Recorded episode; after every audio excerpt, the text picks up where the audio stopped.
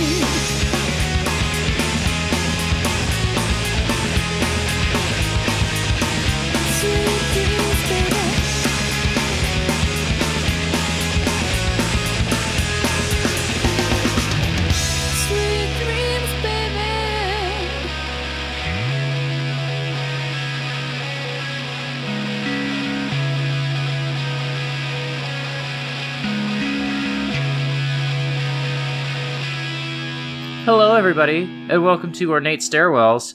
We're fucking back. Finally. Fucking finally, it's summer now. It changed from summer it's from so spring to summer. Hot. It's so hot. I've got the ceiling fan on. Nora and I need an air conditioner in here, but the windows are currently open, so you might hear a little more street sounds than usual. I'm sorry, but if I didn't do this, I would die of heat stroke on the podcast. Yeah. Um, a thing about Chicago is that it likes to be really cold. This this is honestly a lot of the Midwest. It likes Yeah. to be really cold where everyone is like, "Why is it not spring yet?" And then suddenly it just becomes Satan's front porch. Like, it just immediately jumps. It just I skips am right used over to it. this from the Midwest, but like the swings in like Kansas City are from like 40 to 70 overnight. The swing Yeah. from Chicago was like 30 to 80 overnight, you know? Yeah. Um I'm not I listeners, if you only know Celsius, I'm not googling it. anyway, Um, I could probably do it in my head, but it'll, it would take slightly longer than I feel is worth it. we're back from a long layoff. We were both sick at various times. Still a little bit sick, to be honest. Still not at Yeah. like 100%. I'm at like 98, I would say, but Yeah, I am a like a little bit sniffly, um, and also I sometimes still have a cough, but that might just be uh, the inhaler that I currently have not working as well as the one that was working well for me because insurance wants me to use multiple inhalers. love it. So good. Anyway, Um, this is not an Aquarius episode. That's Yeah. fucking canceled. I, I have shot Aquarius into the sun. I never want to hear about Aquarius again. That movie's dead to me. I was gonna say if people like really want us to do Aquarius like actually on the podcast, let us know. Um, if people look at the schedule that's posted, uh, we are like getting this back on track just in time to do the one year of the podcast episodes that we had planned and have talked Uh-huh. about. Um, so it wouldn't be for a little while. Um, and honestly, I think I would rather just like watch it on my own and talk about it next time or something. Um, I will I will endeavor to watch it on my own, but we are not like like doing a podcast about it. It's so fucking cursed. We've tried for 2 months to record an episode about Aquarius and it hasn't happened and I'm done. Yeah. I am fucking done. Get fucked, Joao. Um, uh, it's honestly more cursed than the uh 2046 episode or whatever. By far. Um, The 2046 episode was just like, ah, the timing isn't working out like two weeks in a row. Ah, well, we'll just soldier on. it's This not really like, like- Christmas anymore, so we'll move on. That was kind of your Christmas pick. This is just like no, this movie is like the bane of this podcast somehow. Um, Yeah. I don't know how. We watch like two and a half hour movies all the time. I want to watch that movie. Yeah, I don't know. We, I've just been sick as hell for two months. Is what it is. Speaking of two and a half hour movies, uh, do we want to talk about The Batman, a movie we both watched in the time off? Yeah. Just kidding. That movie's three hours for no reason. Yeah. um I mean, people can go listen to like the podcast that you all recorded about it for way more thoughts. Um Yeah. I think my main thought watching it uh and one I like Emily didn't seem super excited about watching it and I think some of it is that she just doesn't like movies as much as TV shows. Um, but then I was watching it and I was like, this is experientially the same as like I will sit and she'll be like, "Well, I'm gonna watch like um, Batwoman now or Batgirl or whatever whatever that show is, the CW one." Mhm. Um, and then we'll just like marathon three hours of it at night, um, because it's it's like weirdly structured like a TV show to me. Like I could Absolutely. I could so easily see how you would take the Batman and break it up and make it into like a CW show or like a Netflix like um you know meant to be like streamed and and basically just marathoned in one night anyway uh like the Jessica Jones stuff like has that vibe to me um and so that was what it I was just watching it being like I just feel like the line for I think a lot of like mass media now between a movie and like a like TV show in this like sense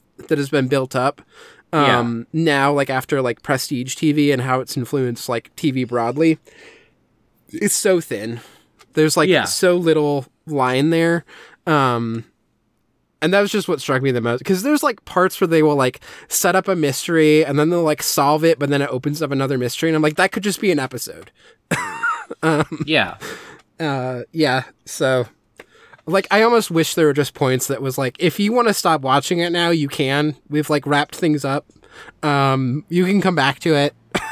I literally, it, over the course of watching it, like both times at the hour mark, by coincidence, was like, I feel like I'm at a pausing point. I'm gonna like get up and take a stretch. You know. Yeah. Um. Yeah, I just yeah, think I- the Oh. um the movie just like spins its wheels so much too in a way that doesn't make sense. Yeah. For Uh, a movie. yeah, for a film. Fundamentally, I just want a Batman television show. Like that's why I've been watching some Titans. That's why I was watching Arrow. Uh, I might pick Arrow back up, but like fun. I just want them to make a Batman TV show. No Gotham doesn't count. No Pennyworth doesn't count. I want them to make a television show about Batman. yeah. uh I, I don't know the, the while i was watching it i was like oh this movie's fine and then recording the podcast i started to get a little lower on it. And now like this is genuinely the first time i've thought about it since we recorded that episode. Like i have not thought about that movie for even 10 seconds um since i since the day i watched it. Uh but yeah thinking about it now i'm like eh eh. Dark Knight Um, Rises is like a worse movie, but at least I remember things that happened in it. Yeah.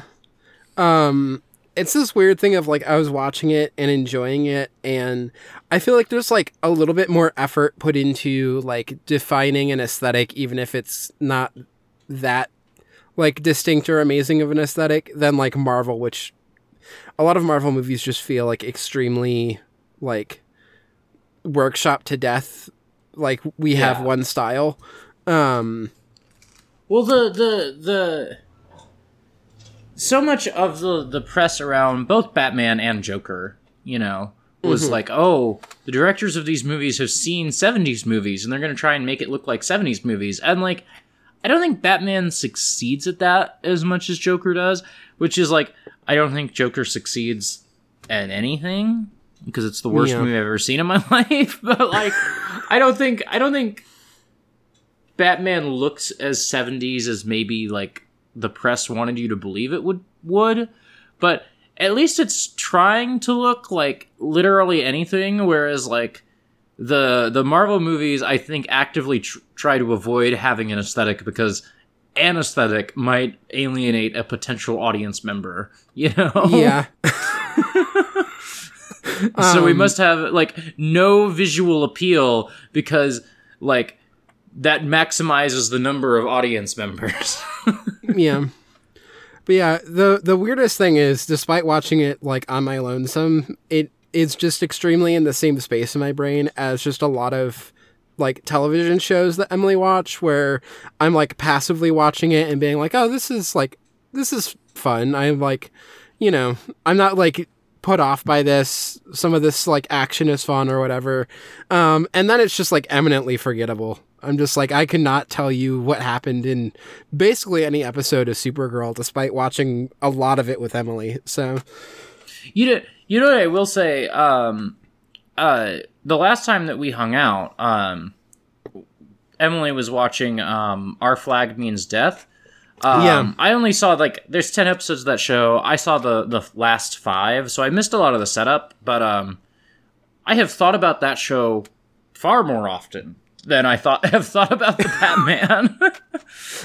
Which is to Yeah, that say, show's- that I have good. periodically remembered jokes from it and be like, "Oh, that's a pretty funny joke."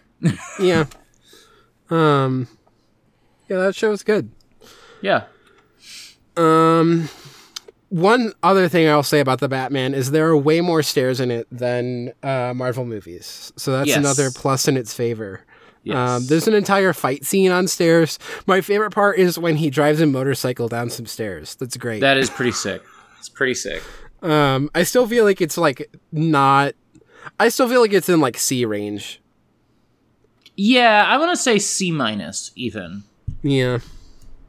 Um, Like, it's not, like, he does really- drive a motorcycle down some stairs, but I'm gonna give it a C minus. I feel like. Yeah, there's not really like a, a stairs scene um Hmm. that's like doing interesting things with the stairs, but it did prove to me that you can make a modern movie and have stuff happen on stairs. Mhm. Um you just maybe can't do the like Marvel one where literally everything is just always green screens because they want to be able to change the background like 8 times during post production. Um, anyway, do you want Um, to talk about more Batman? I do. I uh, I always want to talk about Batman. I love him. Are we going to talk Um, about Batman for more time than you talked about Batman on Gotham City Limits? Possible, certainly possible. Listeners, um, you know, listening to this will already know that um, Em and I earlier this evening recorded a 16-minute episode of Gotham City Limits because sometimes nothing happens in the TV show.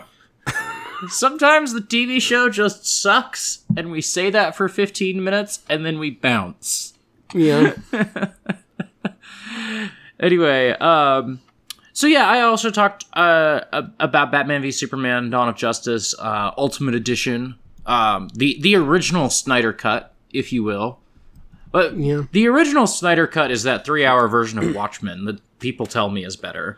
Um, Oh god. I, I am extremely press X to doubt about there being a good version of Zack Snyder's Watchmen in existence, but you know. uh anyway, Did they take out the part where they're walking towards a watchtower and they play all along the watchtower?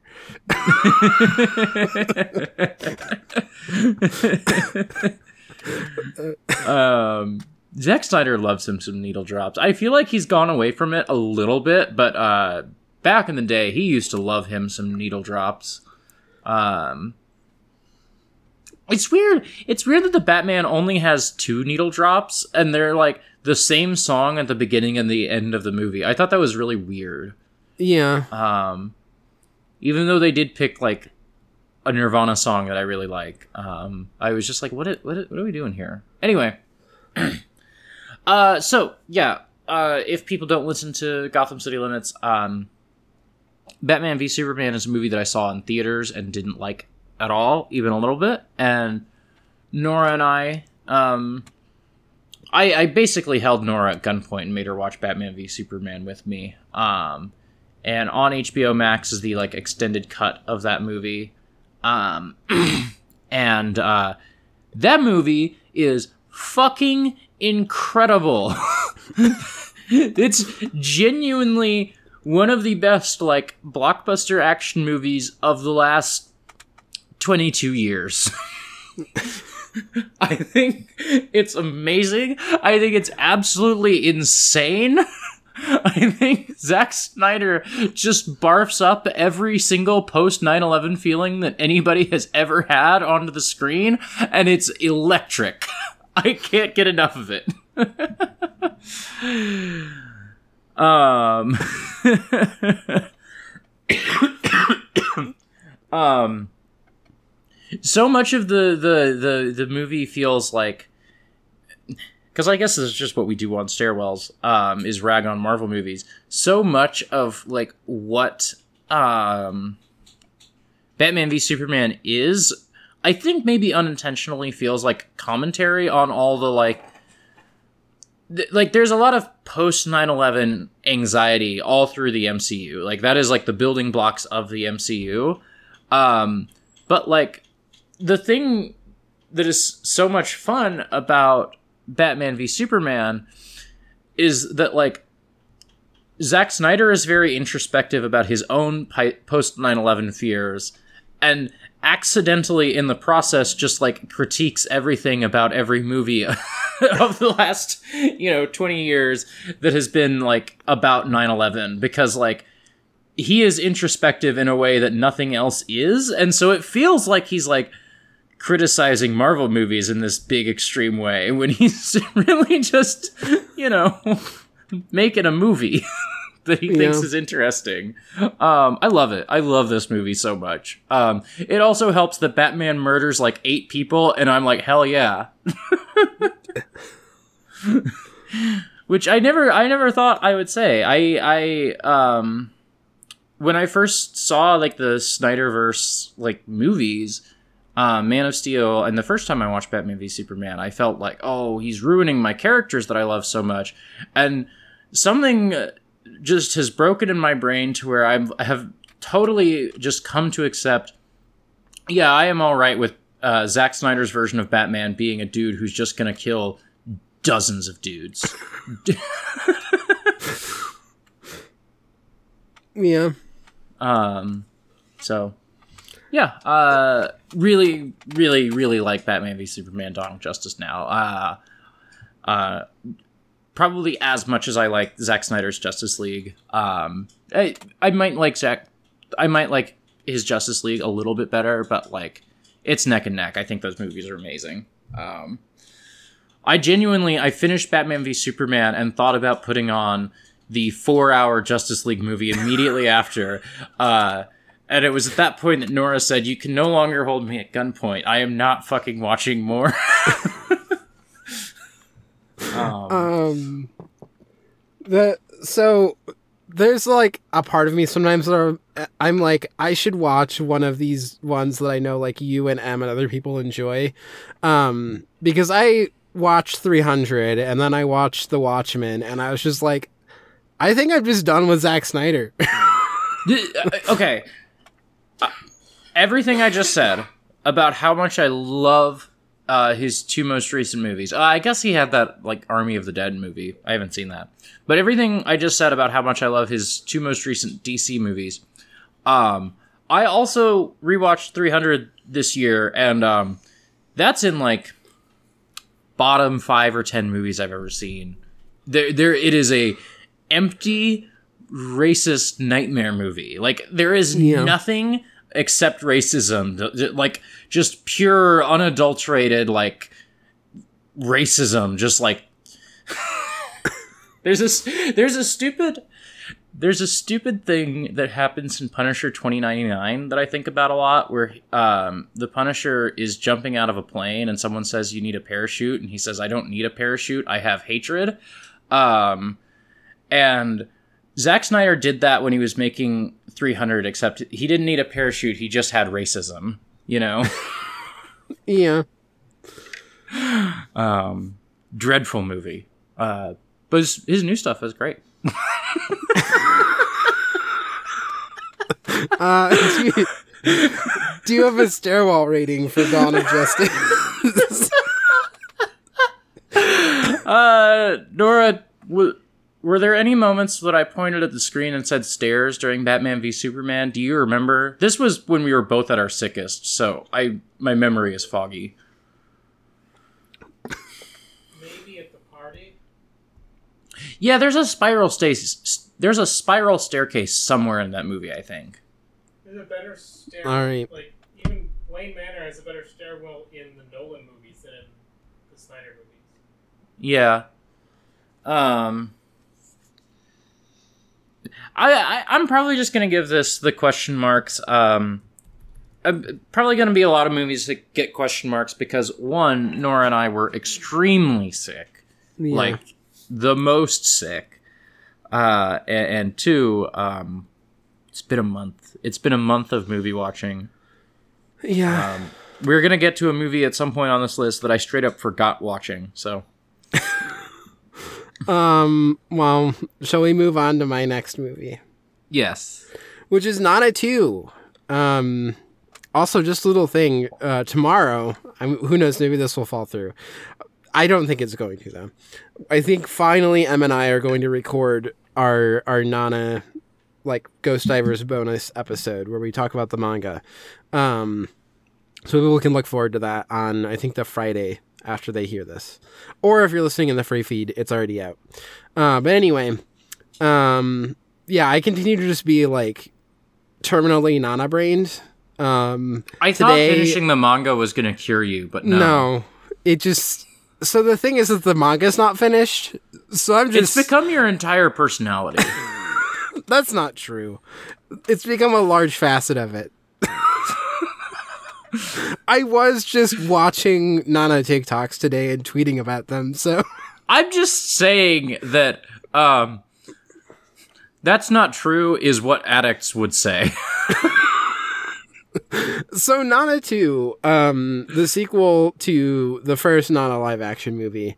Um, overall, I think I liked the first one more in terms of like, like, so the first one goes through the plot of like, it basically starts with them meeting on the train and it goes through to, um, once like sort of Blast is reunited, um, like Osaki Nana has reunited with Ren, and then uh, sort of as this like thanks, um, since now like Nana and Ren are back together, um, she like invites over Takumi from uh, the Trapnest, the like one of um, Hachi's favorite bands, and her like like basically like the the celebrity member of it that she has a crush on. Um, just being like, oh, this is just like a cute thing. Um, and it it's funny because it ends there because like what happens next with Takumi is what Nana 2 is about, which is just like the start of the actual relationship between uh, Hachi and Takumi, who's just like a, a deeply shitty, abusive boyfriend. Um, and it goes through basically to I think around where the the uh, anime ends as well, which is the um, there's a scene that's like this fireworks that they go to. Um, the original fireworks were like canceled because of a tsunami, um, and so there's like they fire off some fireworks themselves.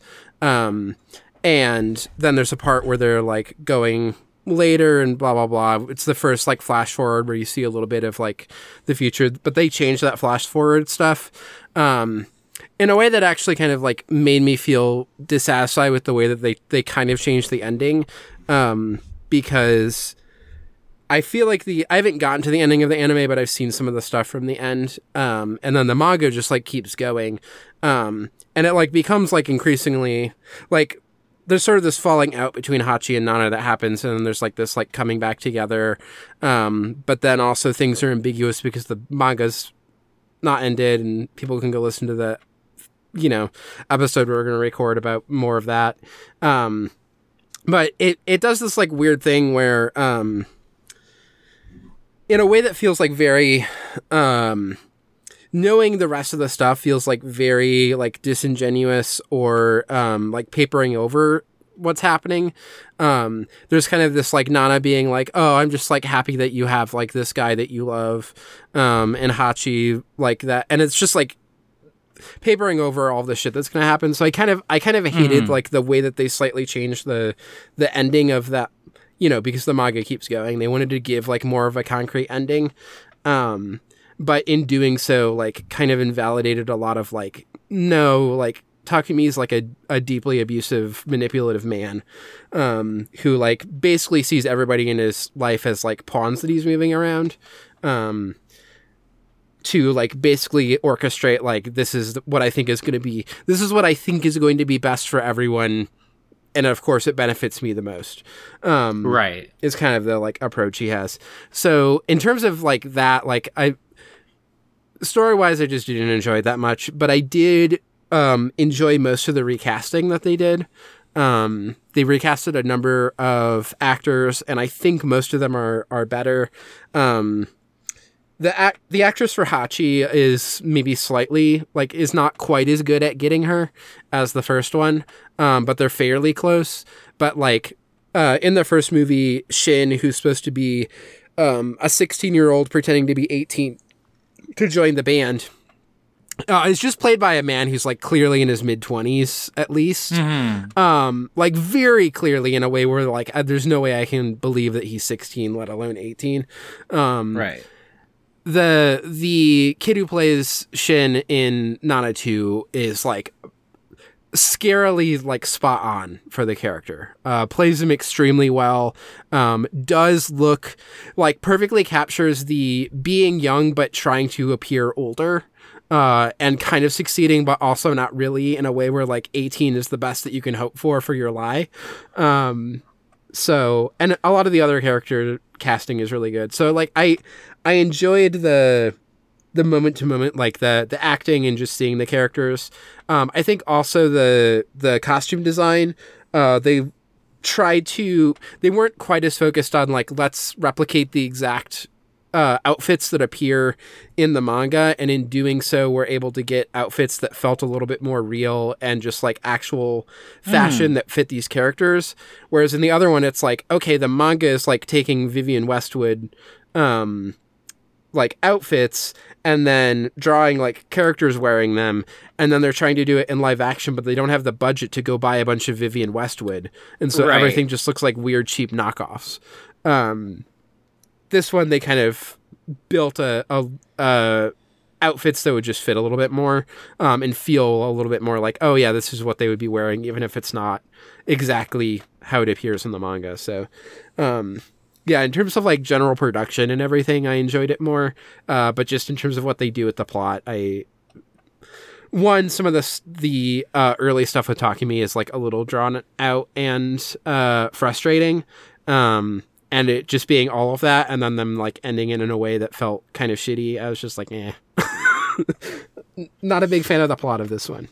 Um, yeah. also, they barely show the stair. The one part where they show the stairs in the apartment building is literally a literally a flashback to the first movie, but because they have recast Hachi, they have to reshoot some of it with the new actress, which is very funny. Um, but that was it. So, Mhm. um, I might give it like a D plus. Um, okay. it's still an important stairwell, but they like it just shows up at the very beginning as a flash forward. Oh wait. Yeah, I put it in the wrong spot. What? What am I doing? Okay. Um. There we go. Space Jam. A new legacy, not Space Jam 2. Very important. That's yeah. Um, I somehow have perhaps roped myself into watching this movie twice, which I've already watched it like a time and a half because I watched half of it by myself and was like, "Oh, this sucks." Yeah. And then Nora and I ended up watching it together like a week or two later. We're gonna export about it. We got ten fucking emails, so we're going to export about it. We just, you know, getting everything back on track. That one hasn't happened yet. Um. Uh. Uh. And then I might end up watching it with you because you want to watch it? Question mark. But you're not going to watch it by yourself because who would? I could t- tell you from experience, watching Space Jam: A New Legacy by yourself is is a bad idea. Yeah. I mean, part of it was like you talking to me a little bit about it and being like, I don't know if you would want to watch it. And I was like, sure, I would watch it with you. Um, I'm just like slightly curious because of the original Space Jam is a movie that like almost works in spite of itself, and it works largely on the the like charisma of Michael Jordan being able to like sell it um, in a way that like I just imagine is not captured in the same way here. So okay, so as a person born in 1996, I have long felt that LeBron James is the best basketball player of all time, and that um, like uh, people talk up Michael, but you know, LeBron is better than Michael. People are just like old heads, blah blah blah. Um, one like the past two seasons of of you know, LeBron is 37. Uh, These these past two seasons of him like not playing at his peak uh, should not tarnish his legacy. but like it has been very easy to be like man, he's not playing as good as he used to the last two seasons, and he put out a Space Jam that's not even as good as the first Space Jam, which I don't think is like a classic of cinema. Yeah. you know? But um LeBron is a bad actor. He- is a a a like net negative like screen presence, I think, which is nuts because like he's been on TV since he was 16 years old, you know? Like yeah. Um, I would think that he would have like the the like I don't know. I've watched like reality shows hosted by Steph Curry, and I think Steph Curry has like a lot of like on screen presence that like LeBron does not. LeBron is just a very bad actor. It doesn't help that like he is only making this movie because he is like constantly like always i- i- in every action he takes in his life like chasing the the legacy of Michael Jordan and chasing like you know wanting to be as good as as Jordan which I can't blame him for but like it is like all over this movie and it sucks the life out of it um I, I I complained on an export a, probably a year ago now Christ um about the Lego Batman movie and how I hate all these like um recent movies. And these are two WB movies but I know there are a number of Disney movies that do this that I just don't watch um that like are very like crass commercialization movies that are like oh we're just going to cross over a million characters um that we like because we own like so many IP and we're just gonna like put all our IP in the movie um and so that you can point in the screen and be like I know that reference. Um and then but also the the plot is about how that's bad and so like so much of the plot of Space Jam 2 is like um there's an algorithm played by Don Cheadle that wants to like make a new Space Jam, and LeBron is like, "Oh, that would be stupid. A new Space Jam? Who would ever want to watch that?" Um, while making the new Space Jam that has all the like dumb crossovers that the algorithm is. Uh, Nora, did you want to interject? That's how I felt about the Matrix. I barely heard that. Nora said this is how she felt about the new Matrix movie too. um yeah, it's like a it's like a trend and I think it's a dumb trend. I think it's like I would really I really like I'm not a big Space Jam 1 fan, but I do think it's like considerably more earnest, you know? Yeah. because it is just a movie where Michael Jordan stands around, kind of like smiles at the camera periodically, and, and the Looney Tunes play some basketball. You know, like Yeah. it's not deep in the way that like Space Jam 2 is trying really hard to like say something that is like actively contradictory to what the movie is. Sorry it'll to, to, to spill a bunch of Space Jam 2 feelings at you, but I've just been sitting on them. Yeah. I Um, did not think I was going to go that long on Space Jam 2 because I am planning to do a real podcast about it at some point, but like, Yeah. the other reason why I want to watch it is that my nephew really likes Space Jam: A New Legacy, um, and I just kind of want to understand a little bit of like what my nephew's on about. Um, like I understand the basic of, basics of uh, Space Jam, but um, it's like this kid's how favorite old is your movie. nephew? Um, let's Unless you just like don't Like, want to say that on the yeah, podcast, time just like fine. fly. It's like I think is like about to start um like actual elementary school. Like right around. I just- age. I couldn't tell if this was like I couldn't tell if this was like oh, my 12-year-old nephew who is like old enough to like actually like dislike movies, you know? Cuz like I feel like around 12 is the first time that I at least in my life I started to be like, "Wow, I watched that movie and it wasn't very good." You Yeah. know? But I, I think um, when you're like in that like early elementary school, there is still the distinction between like you watch the movie and you enjoyed the movie, or you Mhm. watch the movie and now this is just what you talk about with the adults in your life is how much you liked that movie. Um, Yes, there is still like a, a distinction there.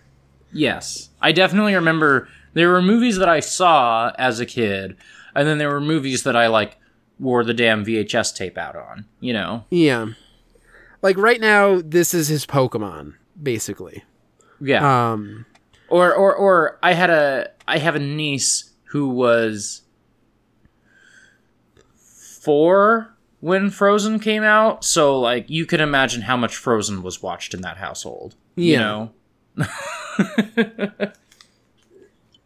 and like you're not watching Frozen, but you are like playing and like they're they're just talking about like Frozen stuff. Like they're like, Yes. "Will you be the snowman?" and like I'll be the princess or whatever. And you're like, It, "Okay." it made it so easy to get her Christmas presents because it was Yeah. like, okay, everybody's just getting her Frozen stuff because that's the thing that she likes right now. You know, Yeah. because she's four and she's only capable of liking one thing. yeah, we just get him Space Jam stuff right now. So yeah. um, That is that was one thing I was wondering about the new Space Jam was like you know you know like Space Jam I, I think maybe a better example is like Shrek. Like adults who watched Shrek when Shrek came out because they had children probably are just like, oh, that was a movie I watched. And then like, you know, fast forward 10, 15 years and there's like a meme culture around Shrek because people who like grew up watching Shrek, like it is like part of their DNA and they they meme it and it's like, you know, this whole thing. I am curious if in 15 years there are going to be a bunch of kids that are like, "No, Space Jam 2 is good actually." And Yeah. we're making a bunch of memes. Is Space Jam 2 the B movie perhaps 15 years from now? yeah. Well, it will remain to be seen. I think. um. Shall I? Oh wait, do you do you have stairs to rate, or is just gonna F. be more question marks? F F F F. I uh I I can't say this up with 100% confidence, but I'm reasonably certain there were no stairwells in that entire film. Yeah. I cannot think of any, certainly. Um. No right, well, stairs on a basketball court, so, you know. Yeah. Um, I'm gonna talk about about two movies here. Um, and I so I watched this first one. Um, it's called. It was a made-for-TV movie by uh, Iwai Shunji, who um I mostly knew for doing All About Lily Chou-Chou. Um, and from what I know of him, he's like kind of associated with doing um these like fairly well considered uh like interesting and, and like very honest about like movies about adolescence and like going through that that process of adolescence. Um and like actually kind of engaged with like what would kids at that time be like concerned about? Um what would what would they be th- the things that they are latching on to to like try and process the feelings that you have at that age? Um and so like all about lily chou-chou is about like these kids who are obsessed with this band lily chou-chou or this uh, musician lily chou-chou. Um and then like going into a lot of like how like the relationships that you form around a fandom online and like dealing with those. Um I- it's been a while since I've watched it. I want to go and revisit it, but um, on that uh, rarefilm.com website, um, I saw that they had uh, this film from him, which uh, I knew was kind of hard to find, and people kind of vaguely talked about when I had seen anything about it as being sort of like, even though it's this made for TV movie uh, that's fairly low budget, being like the first time that he made a movie, and you kind of see like this is his style emerge. Um, you start seeing like these elements emerge. Uh, so I downloaded it, I watched it. It's fairly short, it's like 50 minutes or something and it's called Fireworks. Should we see it from the side or the bottom? Um, and I watched it, and I thought it was like a pretty decent movie. I, I was impressed with, um, like it, it has this feeling of like you just randomly found this uh, like TV show or something as you're flipping through channels, and then you just like weirdly get absorbed by it, and it's like you don't really care that much about the show and yet now this is like what you're spending your like the next hour on is just like watching the TV show that you just randomly found on TV. Um and all the characters are kind of vague but you can like quickly pick up from you know the way things are constructed kind of who they are. Um especially in the this this kind of gets broken in the anime cuz the other thing I want to to um, log this and I saw that there was an anime of it. Um, and I was like, well, I'm going to watch the anime adaptation now. It's a movie. I have to just like see how, Right. what, how did they adapt this?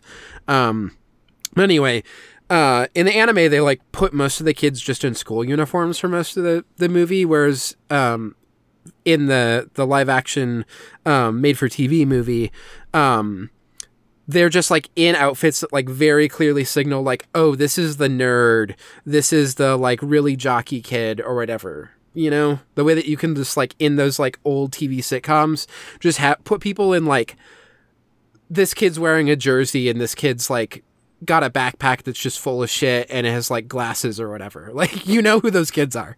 Um Mhm. so one it was like a- amazing how brief it could be, but also I I um thought it was kind of interesting. There was like some complexity to it. And then I watched the anime um I was just like watched it and I was like, I can see how you get a lot of like modern romance anime from this as well. How like this certain like this is like beloved by some people in, Jap- uh, in Japan who saw it on TV when it first aired. And I can see how that would like influence the way that some of this like more slice of life romance stuff has developed since. So that was part of why I was excited about watching the the uh, the made for TV movies from 1993. But I was excited to then watch the 2017 um, anime film remake. Uh, and then I watched it, and it just like made me deeply mad about anime and like what like what this style of story which the the main story is like just primarily like this realistic story of these kids there's like this style of uh romance anime that has like this like light um like supernatural element and is like really trying to do deep things with it but it actually just kind of like sucks a lot of the life out of it um and so I had like a, a really big rant about it. Um, and then uh, a month passed, and in that month, there was a moment where I realized that like my energy to convey um, how watching the anime film like galvanized my opinion of this made for TV movie of, of it being like a, a classic. Uh, I was just losing the ability to like actually convey that. So I wrote it out and I'm going to read it now. okay. are you, are you ready for this? Stairwells is fucking back. this is a stupid fucking podcast. Um, okay. So, uh, the 2017 anime is a fundamental misunderstanding of the original film that trades all subtlety and nuance for an overwrought supernatural time traveling narrative. The original was a surprisingly quiet, if a little over saccharine look at nostalgia and the gentle futil- uh, futility in wondering what if. Um, but this adaptation fully buys into the value of this question. What this anime adaptation misses that the original gently asserts in the background of the text is that uh, Nazuna, who's one of the who's the the girl who they sort of have this crush on, uh, was correct that Norimichi, who's the main character, would betray her, but in a less overt and heartless way compared to Yusuke, who like basically stands up. I guess I'll do like the the vague plot of this movie, which is um these two boys uh, both have this crush on this girl. There's this part where uh, the three of them are supposed to clean the the school pool um, in the evening uh, or like after school, um, and they decide to do a race. And she's like, "Okay." Uh, she decides in her head while they're doing this, whoever wins this race, I'm going to ask to uh, take me to the fireworks, but really it's to ask them to run away with me because uh, kind of ambiguous in the original film um, why she like wants to run away from home, but it seems like it's an abusive home. Um, and uh, the boy that she wants, who is Norimichi, um, hits his, his ankle uh, on the the like pool as he's trying to do the turn to like go back down the lap. Um, and because of that, he loses, even though he probably wouldn't have. Um, and so, and she wanted him to win, but she asks Yusuke, the the other boy, instead. Um, and then Yusuke just like completely stands her up. Is just like I I don't want to go to the fireworks. I've decided I just want to sit here and play Street Fighter Two, um, or some like vague anime shooter um, in the the anime remake. Um, one of the other biggest downgrades is uh, the boys keep doing bets in the original movie, and they keep saying, um, "I'll let you read my my like newest issue of Slam Dunk," and then everyone being like, "I already have it." Um, and they replace that with One Piece, and One Piece is just a downgrade from Slam Dunk, in my opinion. Slam Dunk is so much more charming. Um, anyway, um, and then he wonders what would happen if I had uh, won the race, and then we we see one where he wins the race.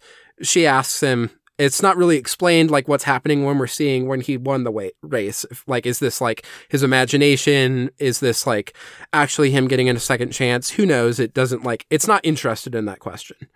Um, and they run away, but then he's like so focused on this idea of having a relationship with her.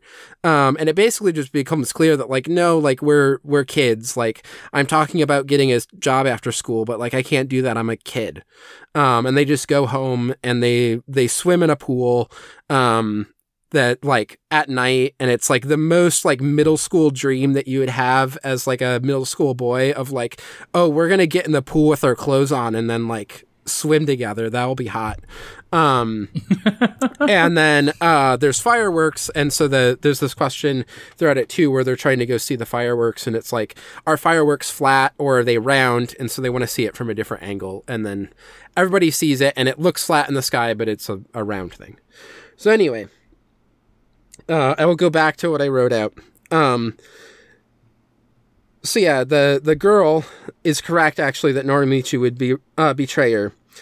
Uh, the the original, by never explaining why Nazuna is running away, allows the scene where mother, mother forcefully grabs her daughter and drags her kicking and screaming for help uh, to more evocatively suggest a level of abuse or dysfunction that the anime papers over by emphasizing an arranged marriage aspect.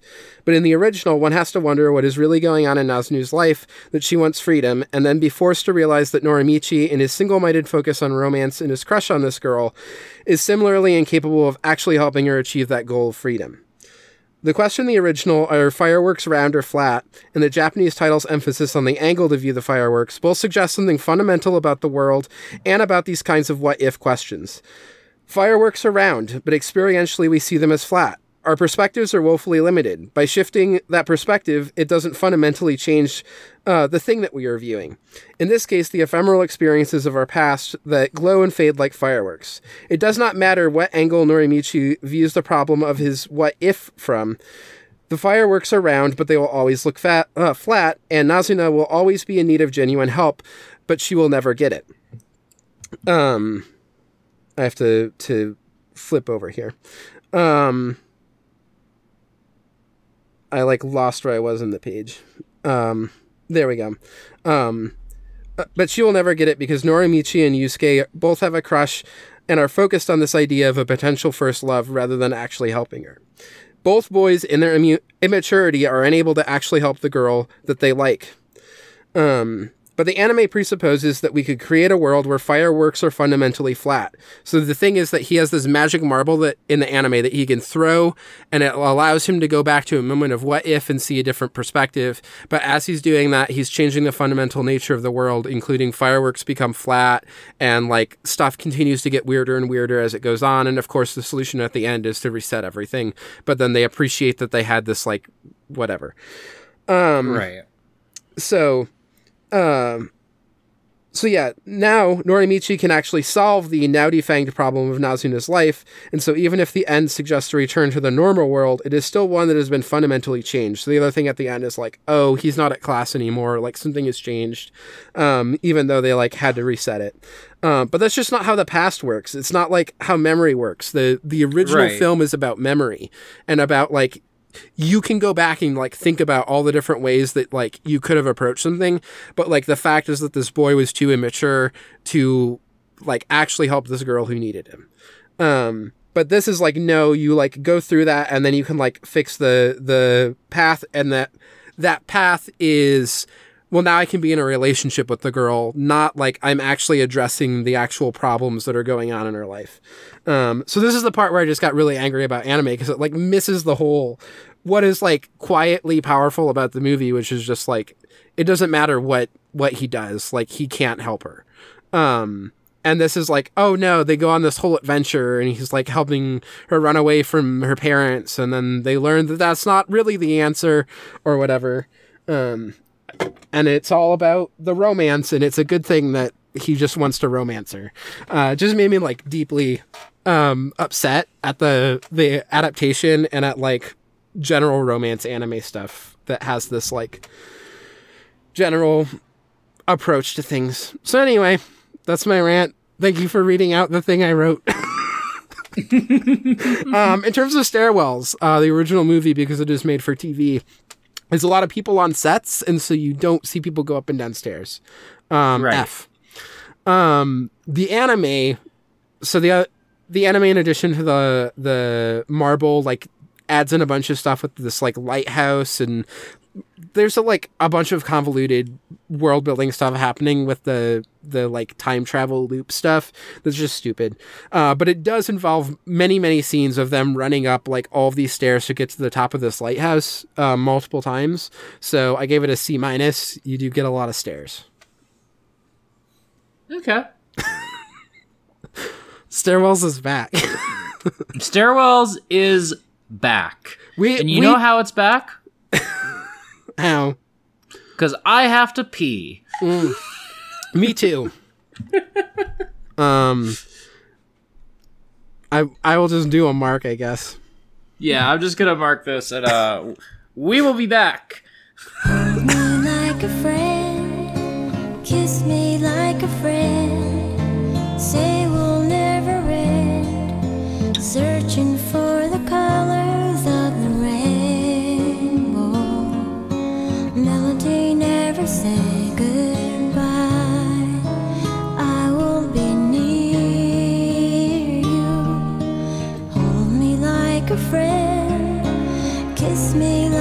Friend.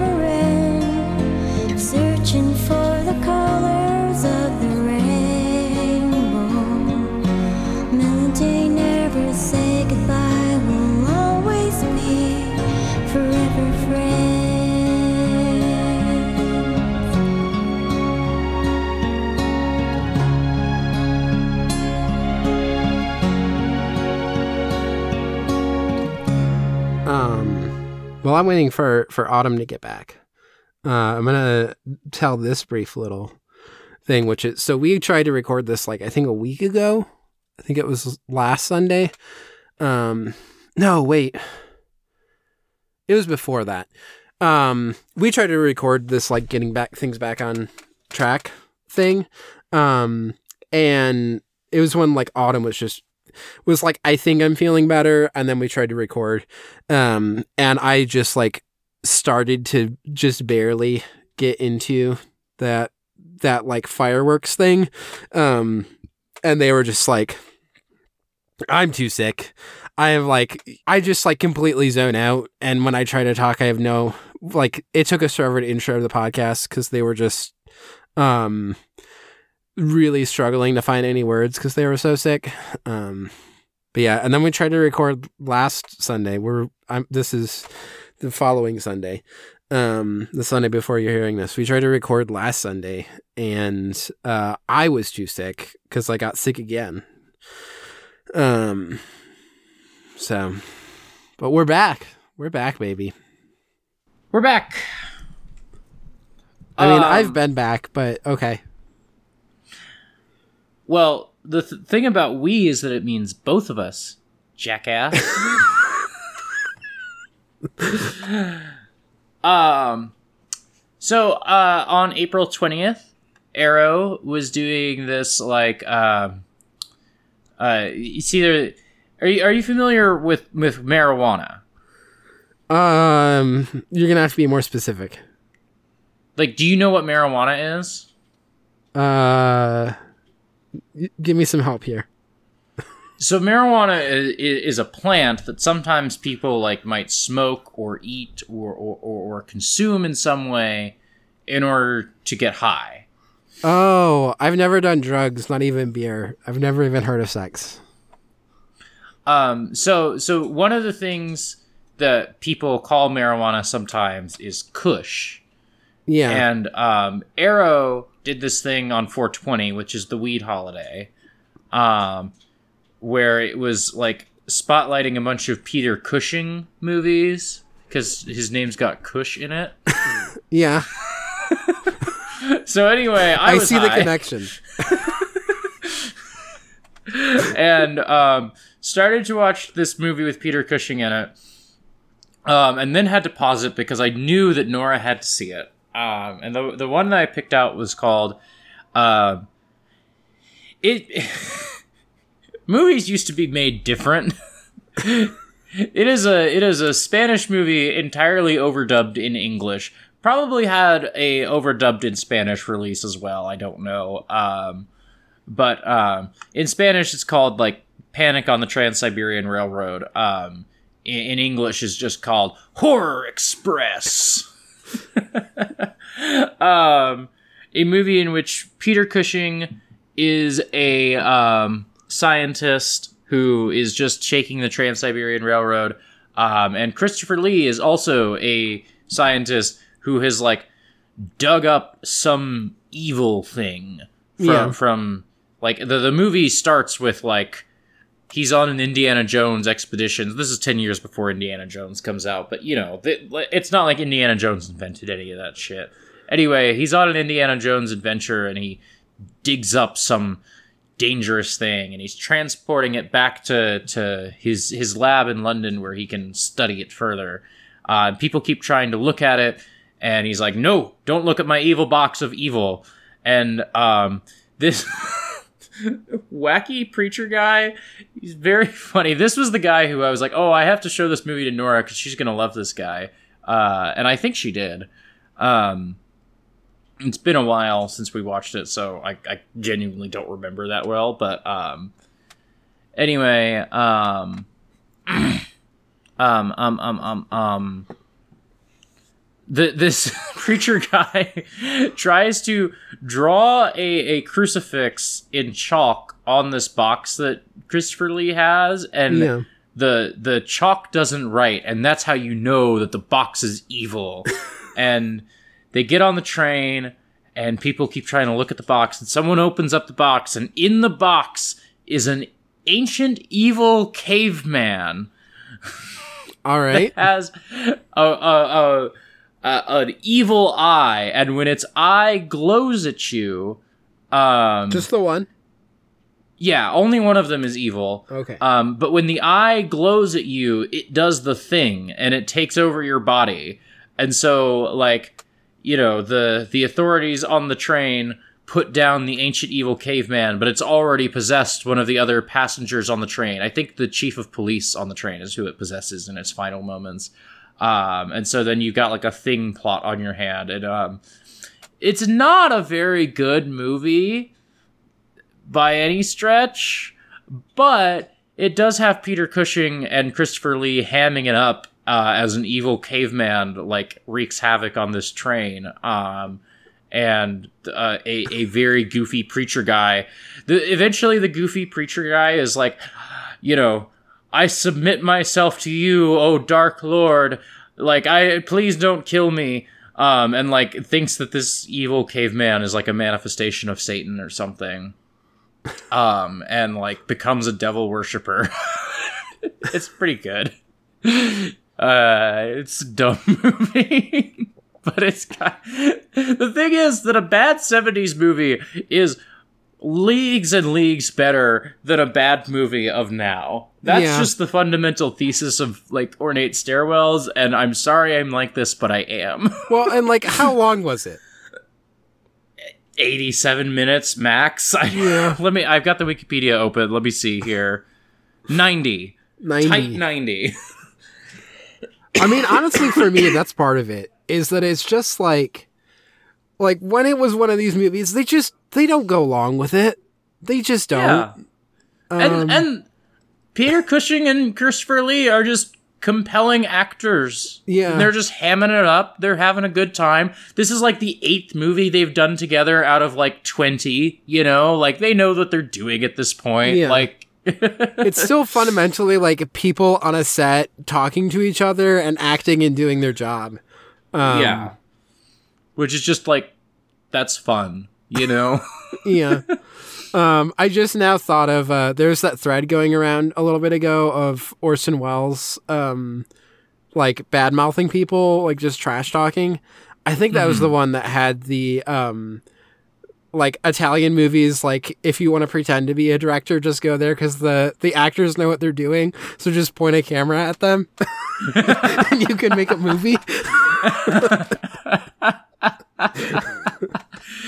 this is a this is a Spanish movie that feels remarkably like an Italian movie. Yeah. You know? Like I, I do not know anything about the director. Would not be surprised if he like this was like a co-production with Italy or if he had done Ital- Italian movies.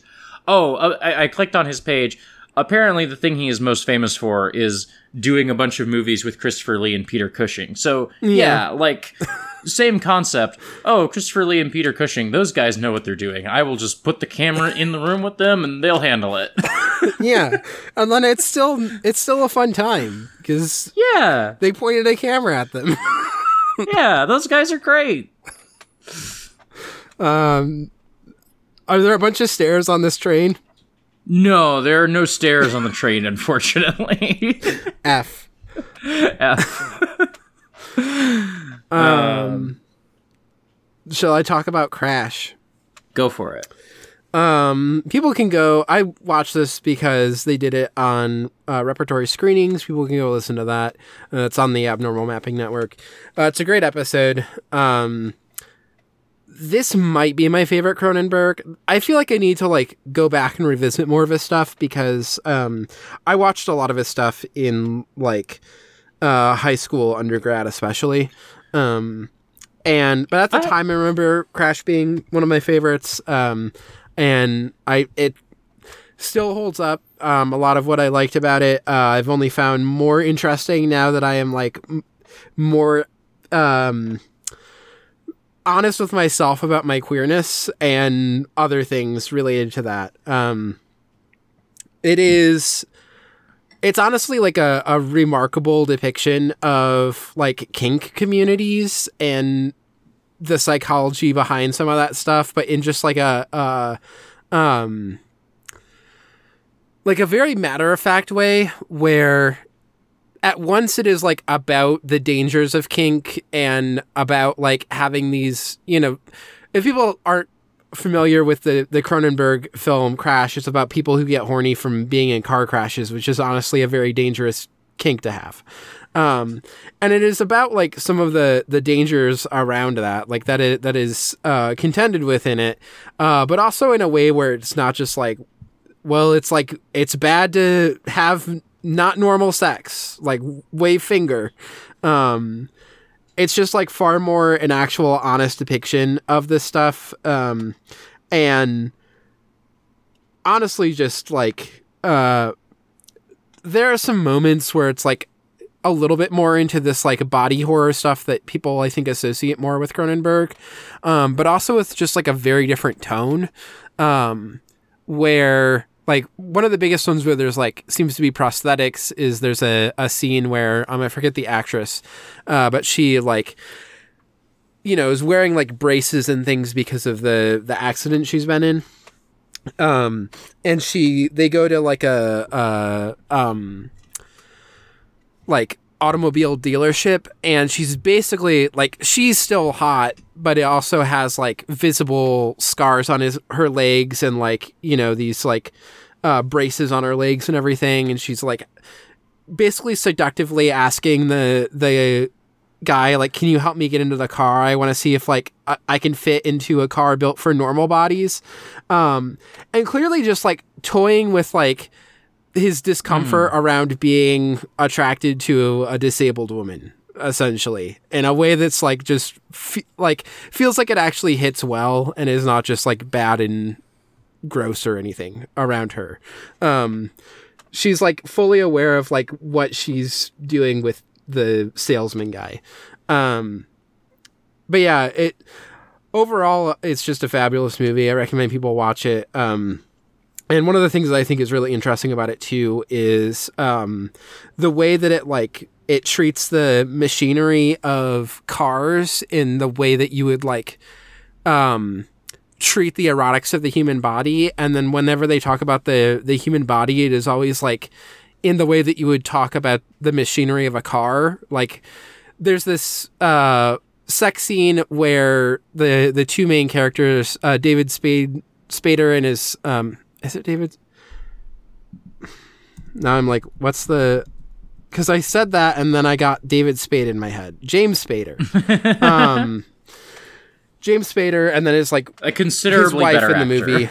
Um, yes. Um, there's a, a sex scene between them where um, they're like basically spooning, having sex, uh, and he's like not saying anything, and she's just like basically asking him, "Are you gay for this like guy who, you know, is sort of the the leader of this like uh orgiastic polycule of people who like to crash cars or whatever. Um but is like asking him questions about it in like the most like weirdly clinical way of like um do you know what semen tastes like? Uh do you know that some semen is like saltier than others? Um and it's just like referring to everything by like like it's just like penis and anus like and these like weirdly um like it feels so stilted but i think it's this like intentional uh almost clinical talking about the body because also when you first see the the character that she's talking about there he's like at the hospital after James Spader's accident and is basically just asking a bunch of questions about like his accident but in ways that uh it's like slightly weird but also in a way where if it was just like oh he's just a doctor who works here you'd be like he seems a little like over fascinated with this like patient's case that's not his own patient but also this is a way that like doctors talk to patients about their bodies sometimes. Um so yeah i just find it like very interesting for how it's exploring all this stuff and also the way that um i'm sure that this is like a, a fetish that like someone has but it's not like a very um widespread or like common one and the way it depicts it is probably not what it normally is. And so it's this weird thing of them like inventing a fetish just to like explore how human sexuality itself is kind of a weird thing in a way that can like slightly divorce it from like basically everyone. Um like no matter who you are you can still watch it and be like sex is kind of weird. Like what? Like the sex drive whether you're ace or not like I, sometimes you just look at it and you're like this is a weird thing um and i feel like it's just good at doing that in a way that um can be challenging without like uh actually coming off as like well these people are just like sick degenerates or whatever um Right. so great film. Uh, however, it is about people who like to be in car crashes, uh, which means that most of the the movie takes place in like cars or like hospital beds or things like that. Um, so I don't think there's a single step in this film. I don't remember any Yeah. stairs. Yeah, that sounds about right. Uh, Max Steel.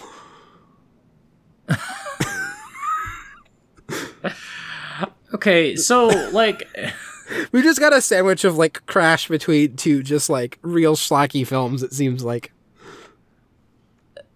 okay, so like I own a smart TV. And, you know, you turn on the TV and sometimes it's like, "Hey, here's a movie." And sometimes Nora and I are like, "Well, that's got 16% on Rotten Tomatoes according to the TV. I guess we'll hit the button."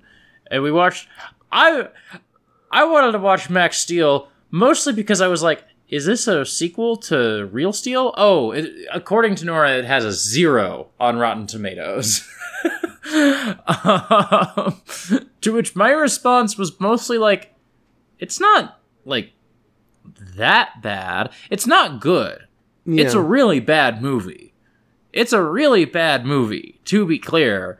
I just thought it was like the most it is the most like neutral movie. It is the er movie. It is like a a a, a young man um like his father was a scientist and he gets caught up in this like his father was like doing experiments and like now he has this young man has superpowers and a little like buddy sidekick um and then it turns out that one of the other scientists that his father was working with is evil and also aliens are involved somehow. I don't know. It every movie is this. It- this is every movie Yeah, since evil time scientists. You were- immemorial Did did we accidentally go back in time? Are we talking about Horror Express again? Um, like every movie is just about a young boy who is the chosen one and and like oh my my father maybe did some bad things and this guy he worked with is evil and also there are supernatural evil things happening i don't know it's not a good movie yeah. but it's not like a it's a very bad movie but like in a totally inoffensive way. Um i kind of forgot about watching it honestly.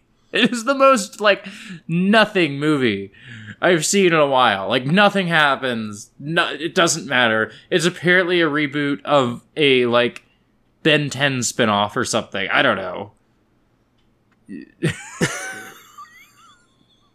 What I got Nora is mouthing something toward me. It's older than Ben 10. It's from the turn of the century. It's older than Ben 10, apparently. Um, this is like the most lost I've ever gotten in you describing a movie to me. you brought up Ben 10 and I was just so confused. I- so Max Steel as an IP has like a 2000s cartoon, a 2010 cartoon, and then apparently a like 2016 movie. All three of these things are disconnected. One of those cartoons reminded me of Ben 10 when I looked at it on Wikipedia. That's the entire Okay. By way of- It's 10 Ben 10 by way of reboot, says Nora. Um, Um, this is the most nothing movie I've ever watched. Uh, I've totally forgotten it. Um, do you do you remember any stairs in it? no, I remember that there were no stairs. So, F. Um, I mean, do the F in here. Um, so I I was trying to do the continuation of um, like Niamh watches some sort of weird porno and talks about it.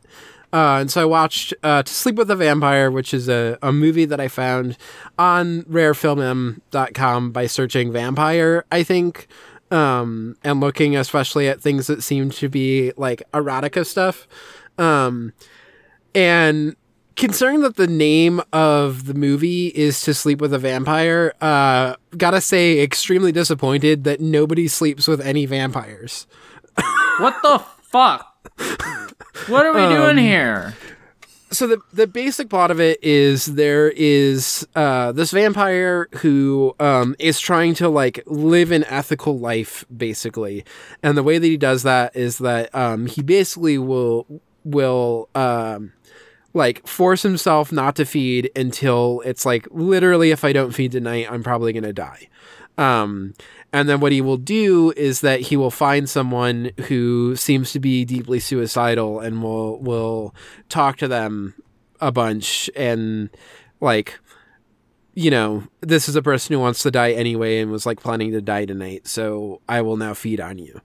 Um but in talking to so he goes to the strip club and um sees the stripper who uh at for like a good five ten minutes of the movie i thought that her name was nia because of how the actress like kind of slurs it but it is nina with with an extra n in there.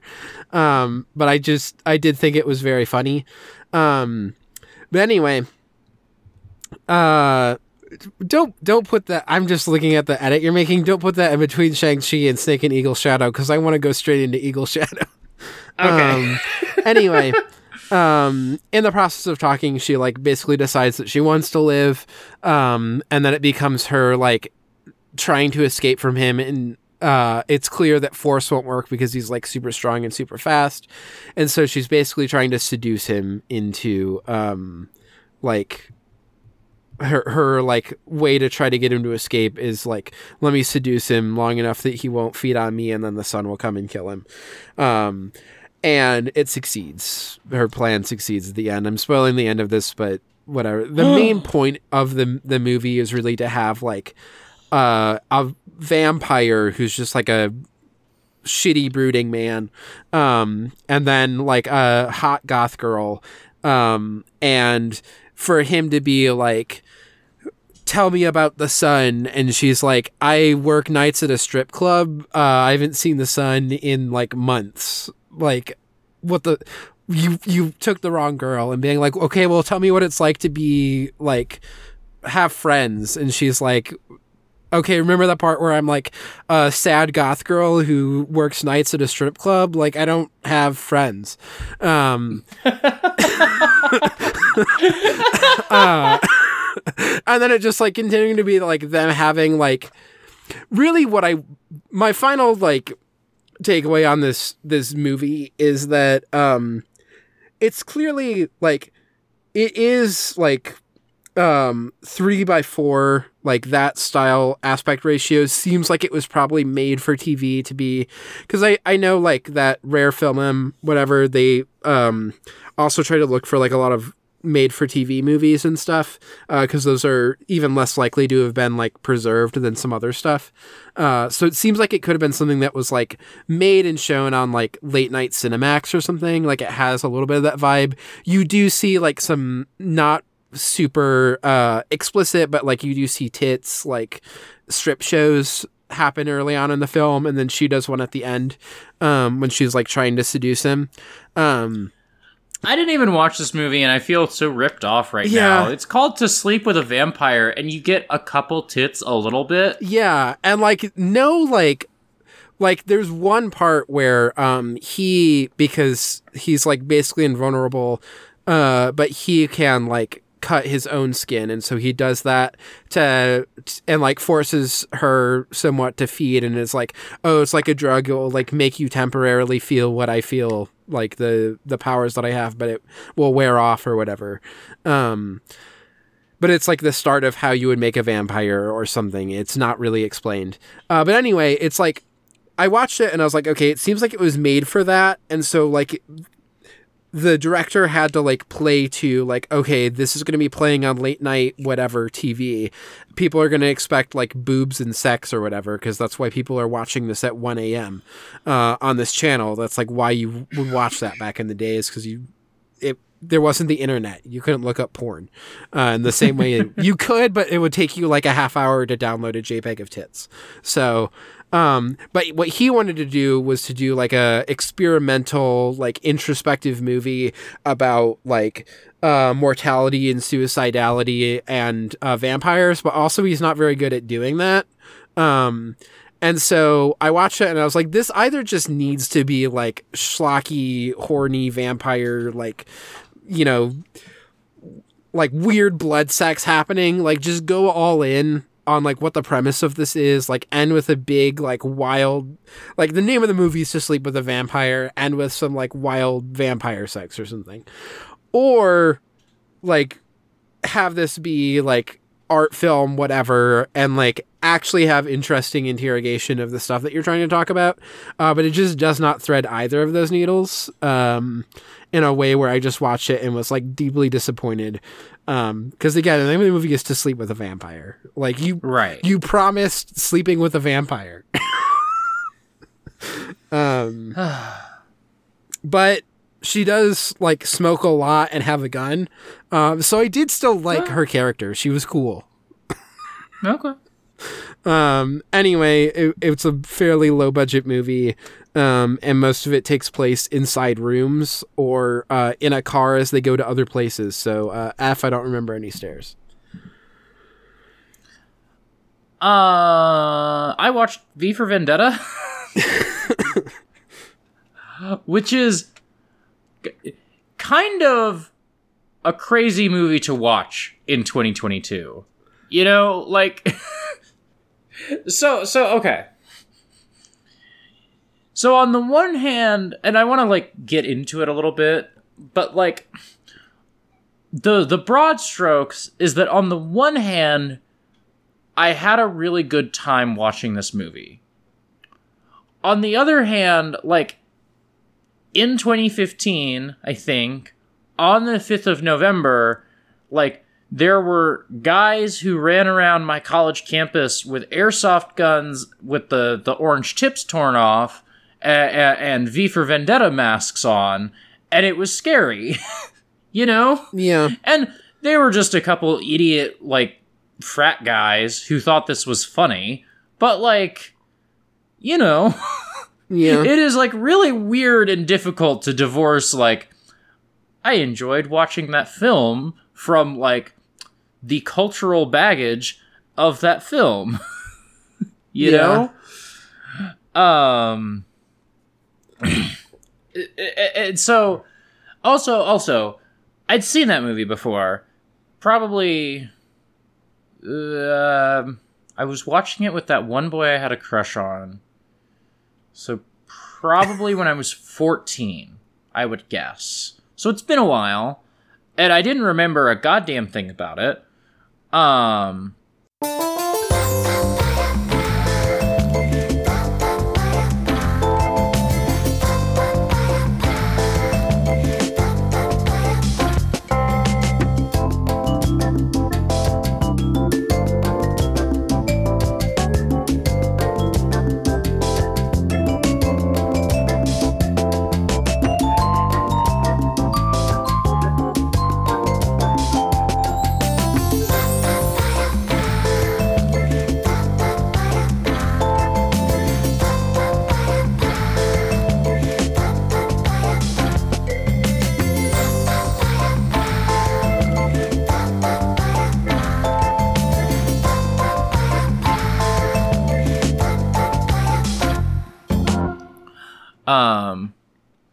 yeah. So, hi, listeners. We're back. There was a little, a very minor technical difficulty. We got through it. Um, uh, but I do not remember what I was saying right before. You were talking about Uh, uh, watching V for Vendetta with um, a boy that you had a crush on. Yeah, so it had been a very long time. It had been a very, very long time since I'd seen it. I basically was watching this for the first time because like I had no memory of this movie. Um and one, I forgot one, I forgot that Hugo Weaving is just a delight. You know, even under a mask with a voice modulator so you can barely tell that it's Hugo Weaving, he's he's just fantastic. I love him. You know? yeah, Um, two, I forgot that the character he plays is like the worst piece of garbage human ever. and that's like not me commenting on the politics, that's me commenting on I like fake put you in prison for weeks and tortured you and made you believe you were going to die. yeah, Um, it's kind of fucked up a little bit. um, and then the other thing I forgot about this movie is that a solid like thirty to forty percent of it is just like two cops being sad in this one set over and over. They only had one set for the cops to be sad in. And they got, um, and the two guys they got, um, I forget the actors' names, but they're they're just pretty good at being like sad detectives um, who like kind of trick you into thinking this is a noir movie sometimes because they're like, how how deep does the conspiracy go? You know, like this goes straight to the top. This shakes my fundamental like belief in society and and what we're doing. You know, um, that like I don't think this is a noir movie, but I think it's like. Oh, we, we, we sprinkled a little bit in here and there, you know, and I think it I, I think it makes the movie a lot better, you know. yeah, Um, I think like I remember this movie as just being about V, and I think if it was just about V, it would be a considerably worse movie.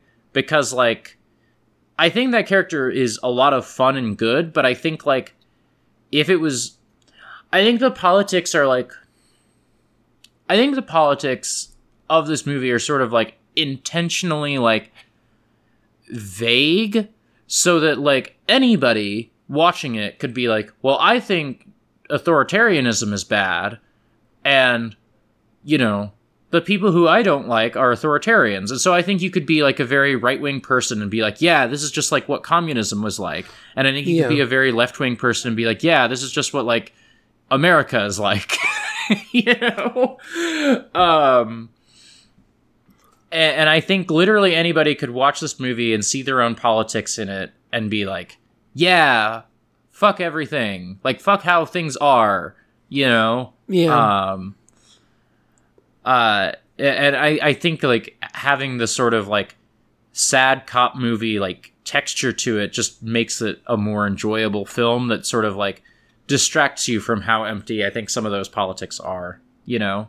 yeah. Um, also, just very interesting um, that in this movie about uh, in this movie written by the Wachowski sisters, um, that um, many many times like genocide um, and like oppression of black and brown people is alluded to, um, but we like actually see how queer people are affected uh, by the fascist regime in like four different instances. Like yeah.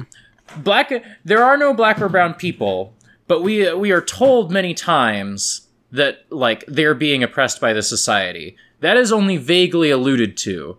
However, we get many different stripes of queer people, and we get like very like intimate personal details about um, you know, the the struggles that queer people go through.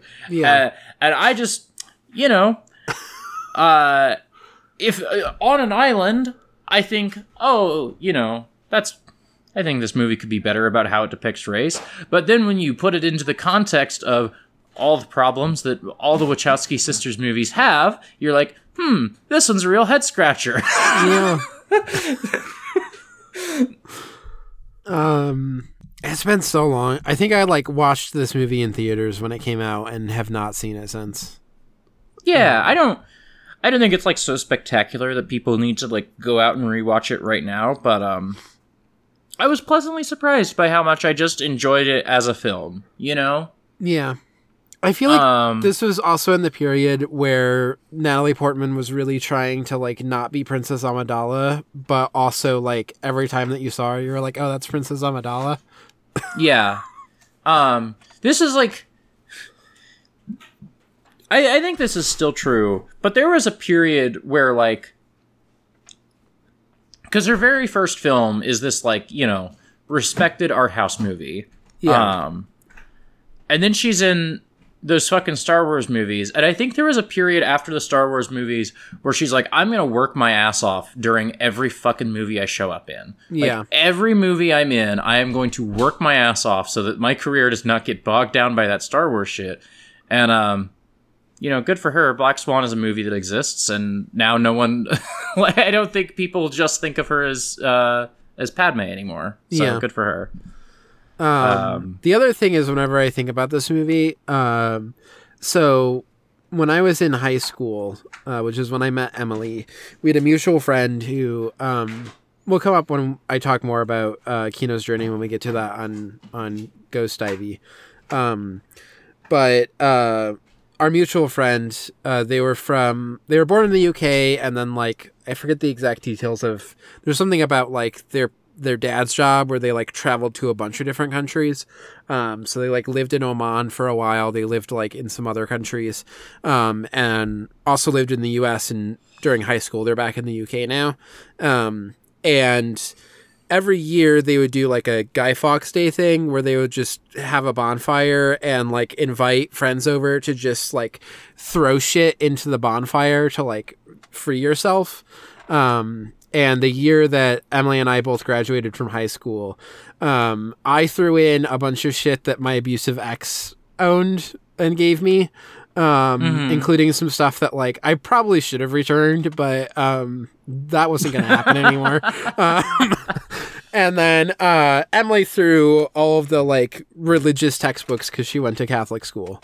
Um, so, but I just always think of that because that's like what Guy Fawkes like that's the like good memory I have of Guy Fawkes is just throwing a bunch of stuff from my abusive ex into a fire. um also that would have been like this movie would have been not too long before cuz I graduated in 2006 um from high school. Mhm. Um stairwells in V for Vendetta. Um, there's one in a like in the scene where where V does the big final confrontation. There's one that like frames a bunch of shots, but isn't really featured in many shots. Yeah. Or or or or, or, or like there's no dramatic action that happens on the stairwell. It's just that there is a stairwell in the background to make the scene a little more like visually appealing. You know. Yeah. Um, I might say like C minus for that. Okay. Um, mm, I might say D plus for that. I'm gonna say D plus. Wow, that's a that's a oh wait. My brain heard you say D plus, but then translated it to B plus briefly. Um, I was like, that is a major upgrade, but no, it's a slight downgrade. Just slight downgrade. Yeah. Um, I don't have a ton to, to say about this next movie. Um, I think this was actually was so we tried to record this podcast a, a week ago, um, and or something. It was a time that we tried to record, and either you were too sick or I was too sick to record. Um, and I just went out to the living room being like, ah, we're not going to record. I think this was when you were too sick. Um, and Emily had just started this movie Run, which I think is on Hulu or something. Um, it's kind of like a, a, a little bit of like a horror movie. Um, it's basically about this, uh, girl who, um, I won't go into like all the details that she finds out, but, um, the basic premise is, uh, she starts finding out that like her, so, um, her legs are are paralyzed and she uh, uses a wheelchair um, and has to take all these medications and is homeschooled and begins to realize that her mom is actually like drugging her to make her legs paralyzed and like keep her at home and be able to control her. Um, and it's like about trying to escape from this like extremely extremely abusive controlling mom. Um, more details get revealed as it goes on um, there's also a really dumb twist at the very end that I hated. Um, it was like my least favorite part of the entire movie. Um, it was just like in there to be like, ho ho. Um, but anyway, uh, but yeah, it's still like worked as a like, you know, horror movie at times. There's just like, oh yeah, there's like some good buildup of tension and stuff. It was like entirely uh adequate uh you know uh point at it that's a horror movie. Um and uh one of the big things so there is a part where she's like has this whole thing where she's trying to escape from from the home. Um and she is like you know her legs are paralyzed. Um and she discovers that she's like even locked in her bedroom. Um and so there's like she has to like go out the window and and um like basically drag herself along the you know it's like the the two story like suburban homes where the second story is a little bit smaller and so you have like roof right outside the window. So she does that to get to a different window um you know unlocks the door uh goes and gets her wheelchair and then goes to go down the like wheelchair lift on the suburban home stairs and then uh discovers that her mom has like cut the cords so that that can't be used either. Um and so then has to like try and get down the stairs. Uh so the stairs become like a key part of the the escape. It's still like a b plus. It's the suburban home stair. Uh it's not like the best stairwell scene ever. Um but it does like make it a, a key part of this like um really tense trying to escape the home sequence. So um and there's also some other stairs throughout it. Um, I mean, if like the a final scene also takes place on stairs, um, so you know B plus. But uh, overall, like I don't know if I would recommend people go watch this unless you like just really want to watch this horror movie, then like go ahead. Uh, but yeah, entirely adequate. um, Rocky, man, Rocky's got some stairs. I just thought about it. yeah, yeah. Rocky's got know what? the fucking stairs. I mean, okay, we'll start this off. Rocky's getting an S for stairs because the stairs, the stairs in Rocky, aren't even the best stairs in Rocky. I know.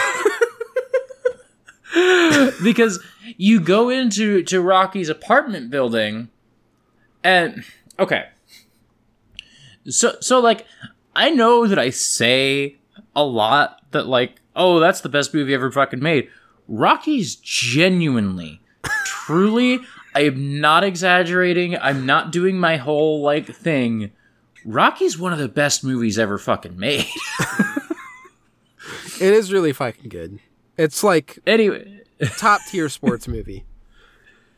The best sports movie. Yeah. I, I would have to I would have to look at it. I have to like really consider it. I'm not a sports movie aficionado, despite being a sports person. I don't watch a ton of sports movies. Um, and of the ones that I've watched, I you know I I feel they're often hit or miss. Um, boxing movies are probably my favorite subgenre of sports movies. Um, I will I will watch a like totally mid eh uh, boxing movie. Like I really enjoy The Fighter, which is not like a great boxing movie, but is a boxing movie, and so I Yeah. enjoy it a little bit. anyway, um, Rocky, um, the the the the best stairs in Rocky secretly. um, so you go into Rocky's apartment building, and there's this like like really poorly lit, shitty fucking stairwell that you have to like walk up to get to his apartment. And in the best scene of the movie, where um, this guy whose gym he works out at like comes to Rocky's home, and they have this big argument because um, this guy wants to be Rocky's manager, and Rocky's like, you know, where were you ten years ago when I needed your help? Blah blah blah Yeah. um, Rocky starts screaming at him, like yelling and yelling and yelling. And like you get this very sad old man, like walking down the stairs, like feeling so hurt by all the things that Rocky is saying. Um, and you just watch this very sad old man, like slowly walk down the stairs. And even as he gets outside, he can still hear Rocky like yelling at him. And Rocky like finally gets it all out of his system, and then he comes down the stairs to like you know like be like i'm sorry about all that let's let's fucking train for this fight it's the best it's the fucking best thing that's ever happened in a movie it's fucking incredible and it all centers on the stairwell so you Yeah. know um, Rocky has to get an S because it has one of the most iconic stairs in all of cinema, and it's not even the best stairs in the movie. yeah it has stairs so iconic that they built a statue for a fake guy Yeah. the movie's fucking amazing also just like you know earlier in the episode where i was like oh even a bad mo- 70s movie just hits different like Uh-huh. if i was going to like if someone was like autumn why do you talk about 70s movies so much i would just be like i just need you to sit down and watch like rocky and the taking of pelham 123 back to back and you will understand why i'm like 70s movies just hit different you know Yeah. If you really want to get nuts, like Lady Snowblood, like make it a triple feature. Like just you know, seventies movies hit different. Yeah. Rocky's fucking incredible. Uh, if people want to hear more thoughts about Rocky, if people want to hear more thoughts about Rocky, you can go to exportaud.io and give us. Normally, Poptown Funk is five dollars a month, but this time we made it available for our one dollar patrons. So for just one dollar, you can hear uh, Nora and I talk about Rocky. Nora considerably less taken with Rocky than I am, but that's fine. I think we had a great episode out of it anyway. yeah. Um, Nora, Nora, not being a person who cares about like '70s movies aesthetics in the same way that I do, was just like, it's just a sports movie. I don't know. Um, I I would have to Uh. go back and look at what all the other um like stuff that you've done for Pop Town Funk was, but I think this is the the one time so far that you've you've drawn something I've been like, oh damn, I'd like to watch that. I mean, next time Um, we're doing Sid and Nancy, which I feel like is like that one's Also- extremely yeah. Sid and Nancy and Rocky like is a weird like oh stairwells like leaked into um Pop Town weirdly. Uh, Sid and Nancy is is one just like yeah, that's a movie that I'd like to watch and talk about. Um, yeah, I have a history of being a punk kid. Um, also, Sid and Nancy is like related to plot points in the manga Nana. so oh, shut up! yeah, Shut up! Um, You and me are gonna watch Cop Killer, that movie that Nora didn't want to watch. I'm also gonna watch Sid and Nancy. Yeah. Um. Anyway, do shall I talk about Shang Chi? Yeah, I think Um, I, Yeah. I I have now talked about Rocky on three separate podcasts. I I, I think it's out of my system a little bit. Okay. Um, I don't have a ton to say about Shang Chi other than I think it's my favorite Marvel movie that I've seen. Um, and most of it is just that the the action is better. Uh, it's still Yeah. Hollywood action. There's still a lot of like cutting. What actually what happens is there's not a lot of cutting on hits. They are trying to do more of the Hong Kong style, especially early on. Um, this happens less as it moves on, but like there's a fight that happens on a, a city bus that's like extended and feels like a like stunt filled fight scene that would happen in like a Hong Kong action film. Except they're not doing the thing that cut on uh cutting on the hits to hide that it's a fake hit. They're using CG to do that. Uh, but they're still it's still fake hits that they're they are hiding. It's not the like pure athleticism and just like these are just like these are like bodies performing. These are like people who have amazing control over, over their bodies who are um like you know engaged in this and and doing an amazing performance for you. Uh but it's still like that sequence that fight is really good. Um and when I saw that, I was like, "Wow, this is incredible! Uh, all Marvel movies should just be like this." Um, And then the movie itself could not, like, had to just become more of a Marvel movie and couldn't be like that. And the fight scenes just got like progressively worse as it went on. But Yeah. um, Also, like uh, I- the other thing, the other like layer of this on a similar note is that like Tony Leung like phoning it in and not caring. Man Yeah. does not care, does not want to be here. Still more compelling than like most of the actors they get for these movies. yeah, um, I still when I would see him on screen. Uh, say that's Tony Leung, and then Emily would say, "Who's that?" And then I would say, "You really gotta watch like some Tony Leung movies." um, I feel like I need to find like the one that she's most. The best chance I have is like a good action film with Tony Leung. I think like she's not going to enjoy In the Mood for Love. Is she Um, gonna be? You think? You think she'd go for hard boiled? Maybe. Um, has he ever like acted against Jackie Chan? The thing is that she just really loves Jackie Chan.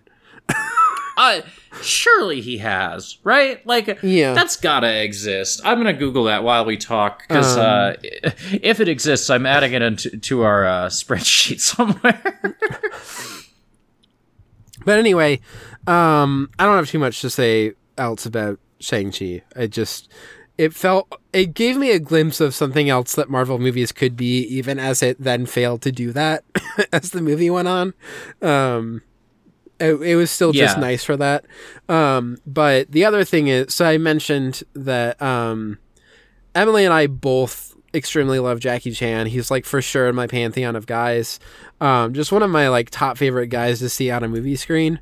Um, and one of the things that we did is we watched all of the Rush Hour movies uh, over the course of two days um, because we just like Jackie Chan, but like fuck the director. Um, those movies in particular, like accusations about him talk about those movies.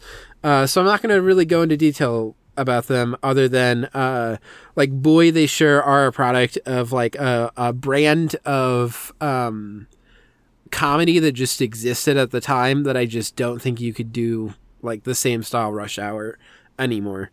Um but yeah, uh also it's a, a Hollywood Jackie Chan movie, so like the action's not nearly as good as it is in Snake in Eagle Shadow, which I watched because um you watched some Batman thing where there was like uh what was the name? It was German for snake. I fist. watched.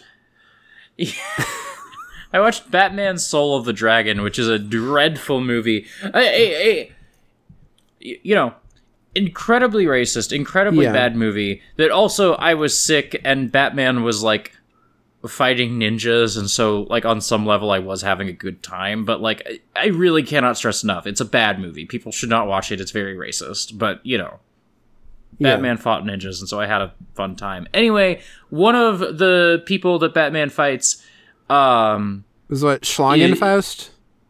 yeah, is named Schlangenfaust, which I asked you was like, is that Evil Hand? And you said no, it was it's Snake Hand. And you'll never believe this, folks. the man's hands turn into snakes. Yeah. um. Anyway, Tell me if you've heard this one, but uh, because German is a language where you could sort of like, you know, compound words any which way, uh, uh, an evil German person in a movie um, has a very literal evil last name. yeah. um. But anyway, you you mentioned this to me, and I was like, "Damn, I should watch Snake and Eagle Shadow, a movie where people fight with a technique called uh, Snake's Fist or Snake's Hand or something." Uh, some of it, I think, that probably depends on like translation and stuff. I think it's Snake Fist though. Um. Uh. It is like a fairly early Jackie Chan movie, and it's just absolutely fucking incredible. Um, it was directed by Yuen Woo-ping. Um, a lot of the choreography is just absolutely top notch. Um, there's like a fight scene where a guy has a um, bowl balanced on top of his head and they're going through the entire fight. Um, and there's a, a decent bit at the beginning where I just thought, well, they must have just like, you know, done a little thing to like sew the, the, um, the bowl onto his hat or something with like how perfectly it's staying on there.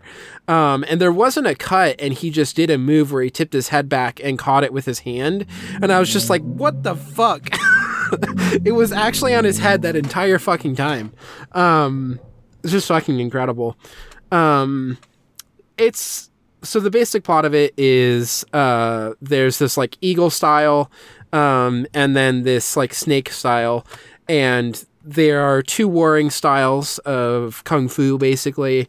Um, and the this master of the eagle style is going around and killing everybody who knows the like snake style. Um, because he can do that now and he wants to just like end the feud by killing all of the other people.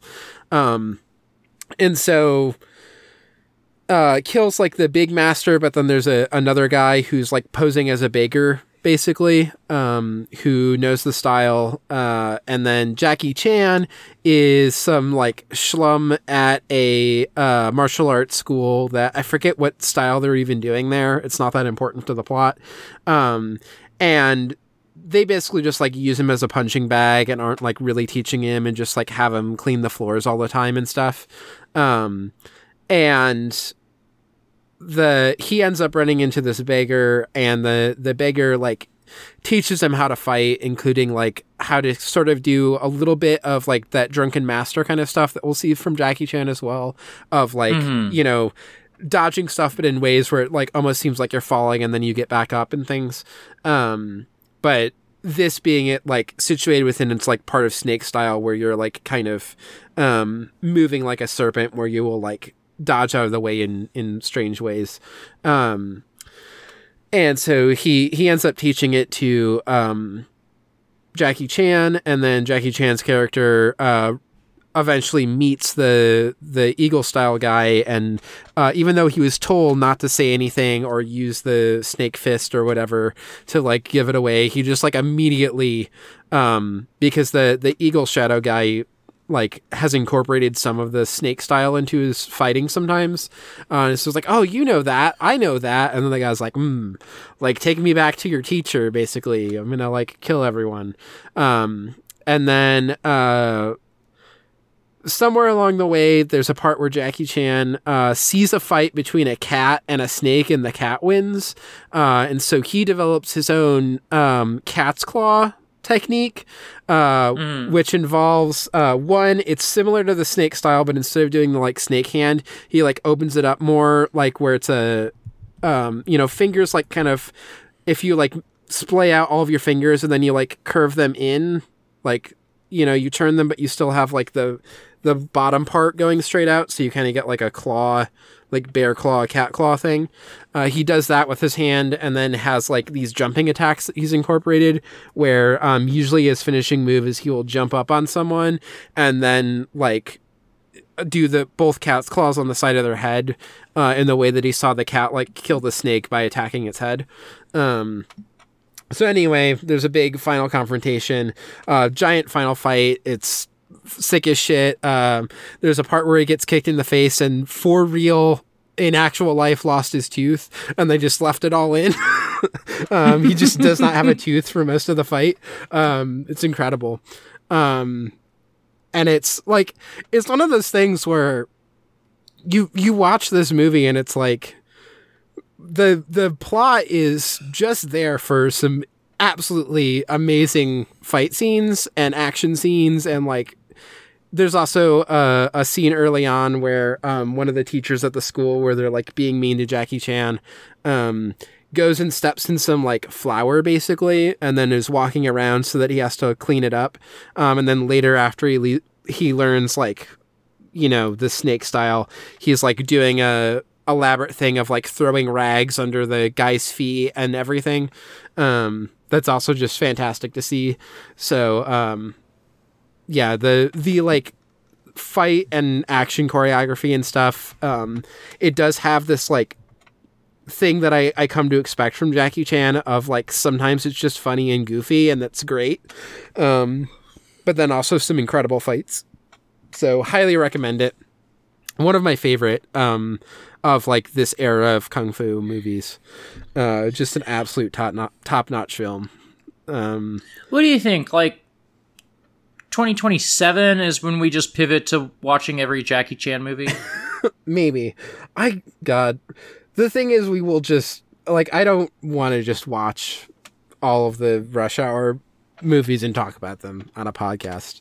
Um, but yeah, like we I mean, we would have to make some rules anyway because the man's been in like a hundred Yeah. movies and we'd be but like I can I can definitely see the version of this podcast where we're like every like non-English language Jackie Chan starring role. Yeah. know?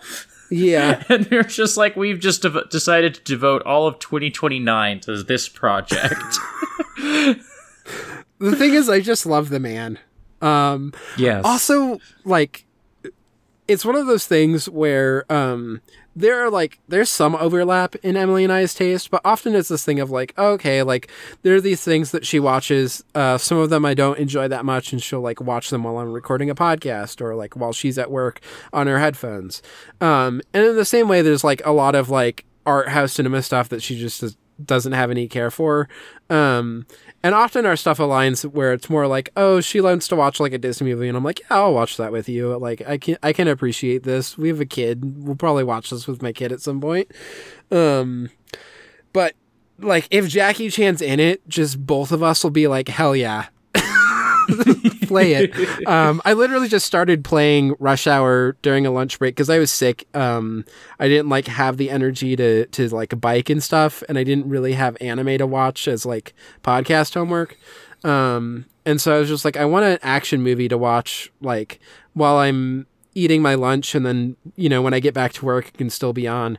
Um, and I just opened up HBO Max and I saw Rush Hour, and I was like, I do love that man. I do love Jackie Chan specifically, uh, and hit play on it, and just like immediately, Emily was like at work. Normally, she's like extremely absorbed in whatever she's working on, uh, and she was just like Jackie Chan. it was just like, like took her laptop over and was sitting next to me watching Rush Hour, and I was just like, yeah, we're just gonna watch all three Rush Hour, I guess. um, and God, Snake and Eagle Shadow is incredible. Um, again, highly recommend it. You should watch it. It's one of my favorites. um, I don't remember any stairs though, so I put F with a question mark. Now I noticed in here, um, did you, did they? I don't. The the Silent Hill movie didn't come out in 1999, did it? I I put a video game Yeah. on the list. You did. I put a video game on the list. I just like we've just been talking and I just realized like the the thing that I did most like recently that like ate up a lot of my like normal movie going brain um was was play Silent Hill, the the 1999 PlayStation 1 video game Yeah. uh and like i just thought it was really good And Yeah. i don't have a video game podcast i don't have any outlet for for talking about silent hill and so i just wanted to talk about it for a minute because I, I i just think it's amazing Yeah.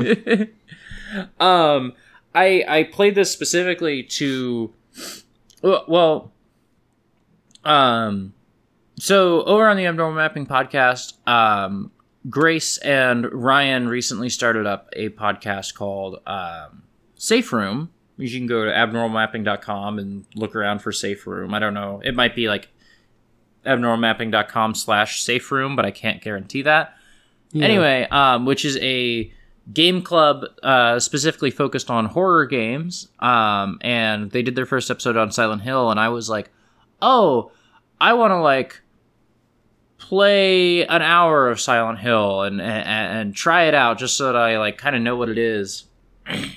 um, and I've tried many times to play Silent Hill 2 and thought it was too scary, including after I finished Silent Hill 1. I tried playing Silent Hill 2 again. I was like, oh, this is too scary. I'm done.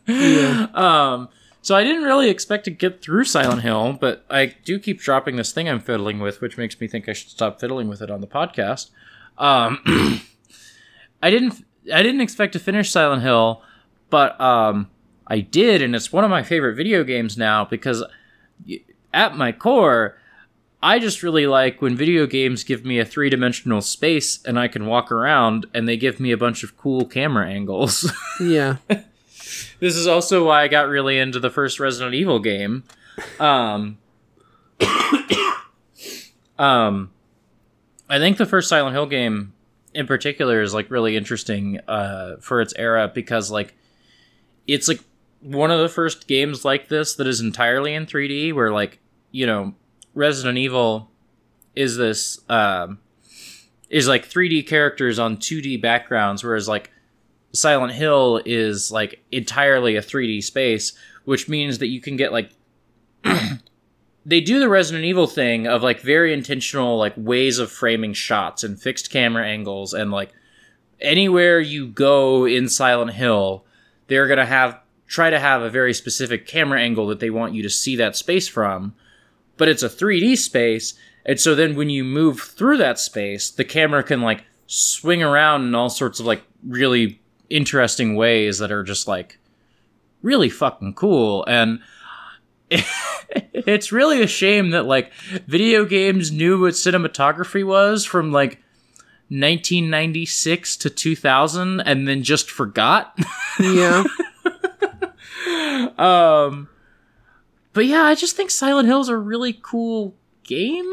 Um and yeah it did like very much like scratch the same itch for me as like watching movies because um it's just cool. Like i i i am just more interested in like walking around a space and like seeing a bunch of cool stuff than i am ever in like i don't know shooting a bunch of things in a video game and so silent hill was very like I don't know. I just felt like it was engaging like the the same part of my brain that is engaged when I'm like watching a movie for stairwells. Say, Yeah. you know, Um, Silent. oh, I I have like played a bit of a few Silent Hill games. Um, the original Silent Hill is the only one that I've like. I I think I beat it, or I at least played a, a fair amount of it. Um, but my roommate in undergrad, uh, Silent Hill was like one of their absolute favorite uh, series, and so like I watched them play through Silent Hill, Silent Hill Two, Silent Hill Three, Silent, like basically Mhm. everything. that the Wii one, um, if if Shattered yeah, if it existed back in like uh you know 2008 2009 um and it was a silent hill thing um i watched them play it so uh, i have like a lot of affection for that series uh there are definitely some of them where i'm like i'm glad that i'm just watching this because i have like a much higher tolerance for scary movies than i do for like video games like just being in Mm. control of the character makes it so much worse for me oh my god. uh, giving me the control makes it worse. You know? I think like I never died in Silent Hill 1 because it's a very easy video game.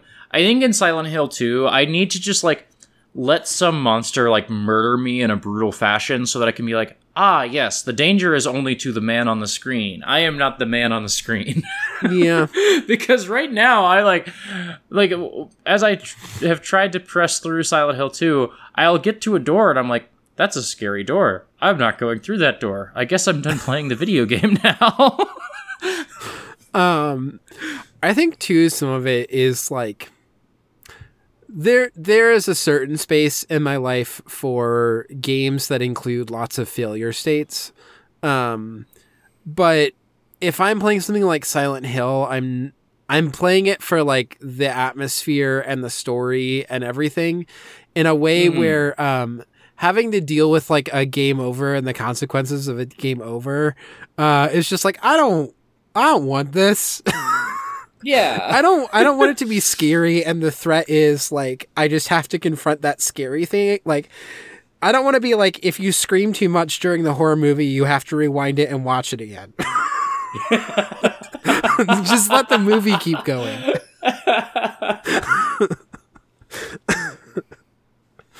Um but yeah, the that first Silent Hill in particular too is just great. One of my favorite things is um the way that they use the limitation of the PlayStation to like render draw distances to just like amplify how, how creepy it is. Um Mhm. in a way where I I actually don't because I think there's some stuff where um I'm sure that people it de- probably depends on like emulators and stuff. There's been stuff where it's like can sometimes be difficult to um play it not on original hardware or at least this was a problem for a while um because of the the fact that like some stuff could actually render things better and it like ruined the fog effect. Um Yeah. Um. Yeah. The the.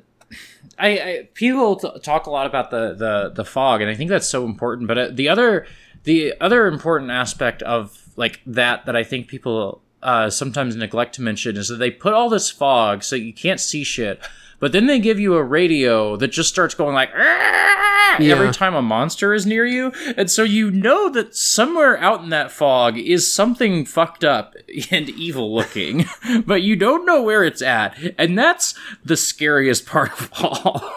yeah. um um, Also, this this whole thing about the fog is very half remembered on my part, but I just remember there being some weird thing that involved um, the fog not being rendered properly and it being like terrible. I think like I know because I was watching a little like a couple YouTube videos about this. I know in Silent Hill 2 that's a real problem because like they made that game for the PlayStation 2 Yeah. and like they based it around this very specific way that the PlayStation 2 would render things um, so that the fog looked amazing on the PlayStation 2 and then every port looks like shit even like the one on the original Xbox looks like shit. The one on like new, better hardware looks like shit because like it was just based on the way that the PS2 like did this certain thing, you know, Yeah. and they just could never quite get it right on different hardware. that might also be a thing with the first game as well. I just I was watching videos about um the the ways that this affected the second game in particular. Yeah, I may just be thinking of the second game stuff. I don't know, but um, good game. Uh, do you have a stairwell to rate? I don't remember. Um, there are definitely some good stairs. Oh, I wanted to uh, say one other quick thing, which was just that, um, like, I remember when I was like 15, I was like, oh, I want to make movies someday. And one of the things, no, not 15, because like I had very like traumatic hospital experiences after I was 15. Anyway, probably I was like 17 or 18, like, oh, I want to make movies someday. And I want to make like a horror movie that's set in a hospital. So it was very validating to play Silent Hill. And they just like, had every idea for Yeah. a horror movie set in a hospital. I was like, oh, cool, that exists. Now that idea is gone from my brain. Thank God, because I'm never ever gonna make a movie. Yeah, Um.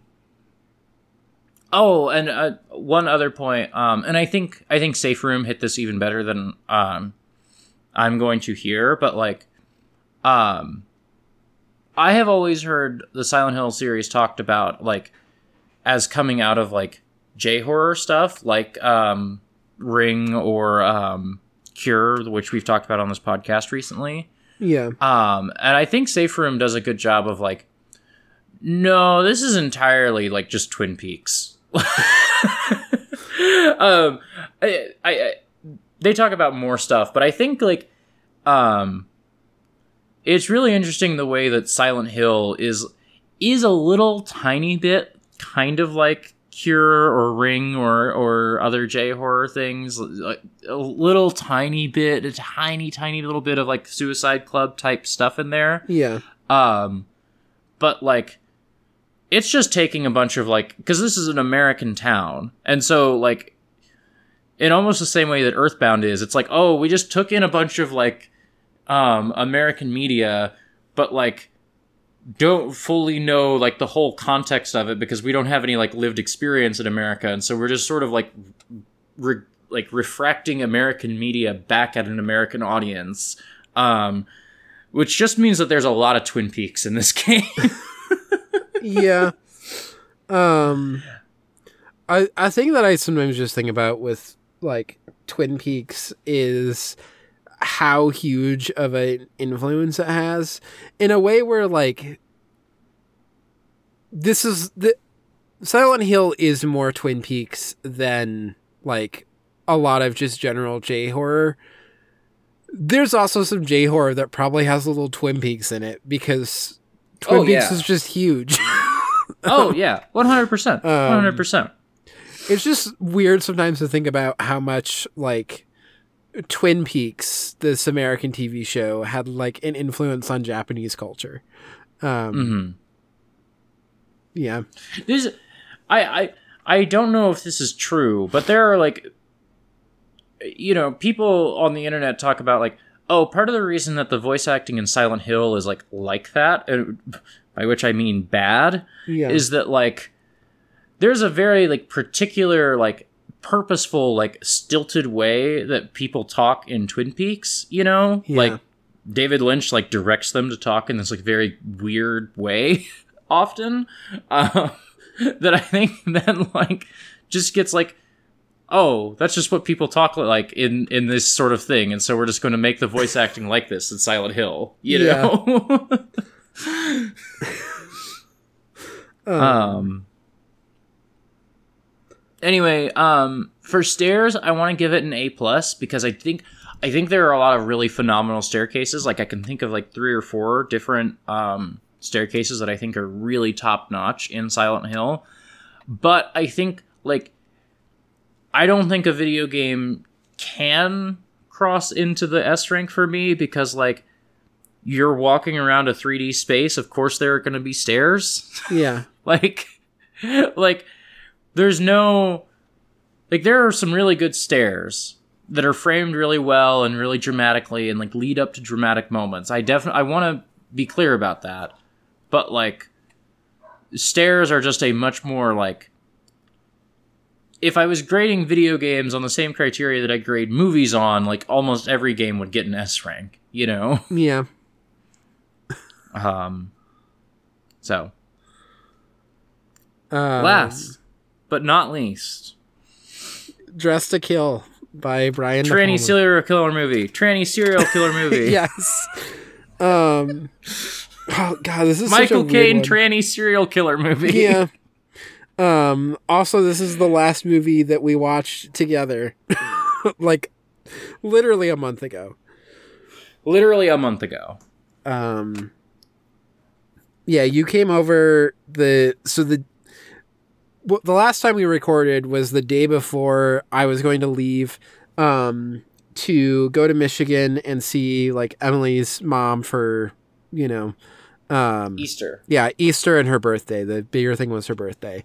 Um, and literally on the train there, I started feeling like a scratch in my throat.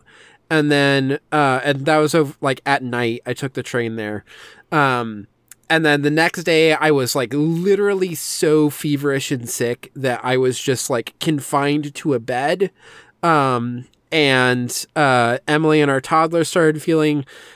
They actually got a different thing um, that was developing that um, uh, Emily's mom also got, and then I got concurrent with the other thing that I had, which was something that like um, both Emily and my toddler had gotten like days before, and I thought that I had managed to evade. Um, so yeah, I just was like extremely sick for a really long time, uh, and it started like at my mother-in-law's house and then i was just like feverish in the car as like emily was like i'm gonna get us home before i get super sick so um Mhm. yeah it was just a nightmare for a while but you did drive me to the train station and you you came over a little early before um it was time to go and i had started up dressed to kill while i was at work so um you basically saw it all i think you, Yeah, like, I think I missed like yeah. the first 20 minutes maybe. yeah Um I don't think they mattered. Um, I think you came in at the part where um, there's like a, a another character who's sort of set up to possibly be the serial killer, but isn't, and they kind of just like stop doing stuff with him. I think I don't even entirely remember. It's been a while since I've seen it. Um, but this other character and um, the first woman who gets murdered in this is like Brian De Palma extremely doing Psycho as well. Um, This is like the third time in his career that he's extremely done psycho Yeah. also. And so there's this woman who's like set up as the main character and then gets like murdered in the first act. Um, and then this other woman is the main character after that. Uh, but anyway, you know, Psycho. Um, but yeah, there's this. But but unlike Psycho, like Dressed to Kill gets better when the second lady shows up. Psycho falls off a fucking cliff when Yeah. the first lady leaves. um, but yeah, the there's this part where the first lady and this guy who I guess the guy's like maybe kind of related to Michael Caine's character. I think that's like set up er- very early on. Um, Hmm. anyway um and it's sort of a, a fake to make you think that he's the serial killer but there's this part where uh they're both at a like her and this guy are at a um fancy art museum and like having all these like weird situations where they're like trying to like catch up with each other but then like missing each other or going around corners um losing each other blah blah blah and it is this kind of nice um I don't know. There's like a, a good like the sound is basically just like the feet stepping on the the hard floor, like the tile floor. Um, and you know she's obviously wearing like fancy high heels or whatever. Um, and so it, it is just like this good moment of them like kind of chasing each other. And it um at once like sort of cap- capturing the like romantic chase because it ends up with them going home together um to like have sex. Uh but then also like building a certain a certain like weird um like foreboding tension. Um but yeah and then it i don't remember fully all of the plot of what happens um No, I don't really either, but like Michael Caine is playing a psychiatrist who is treating a a transsexual patient. Yeah. Um, and the the transsexual patient is um upset that he is not uh approving like the reassignment surgery. Yes, and like, and is leaving him voicemails like, "I stole your razor, and I uh, I'm killing, and they're gonna like bla- they're gonna pin it on you if they get these forensics or whatever." Blah blah blah. Yeah.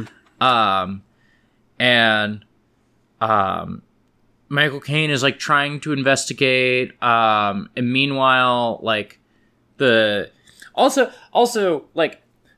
This is the movie that he makes right before Blowout, and so half the cast of Blowouts here. Yeah.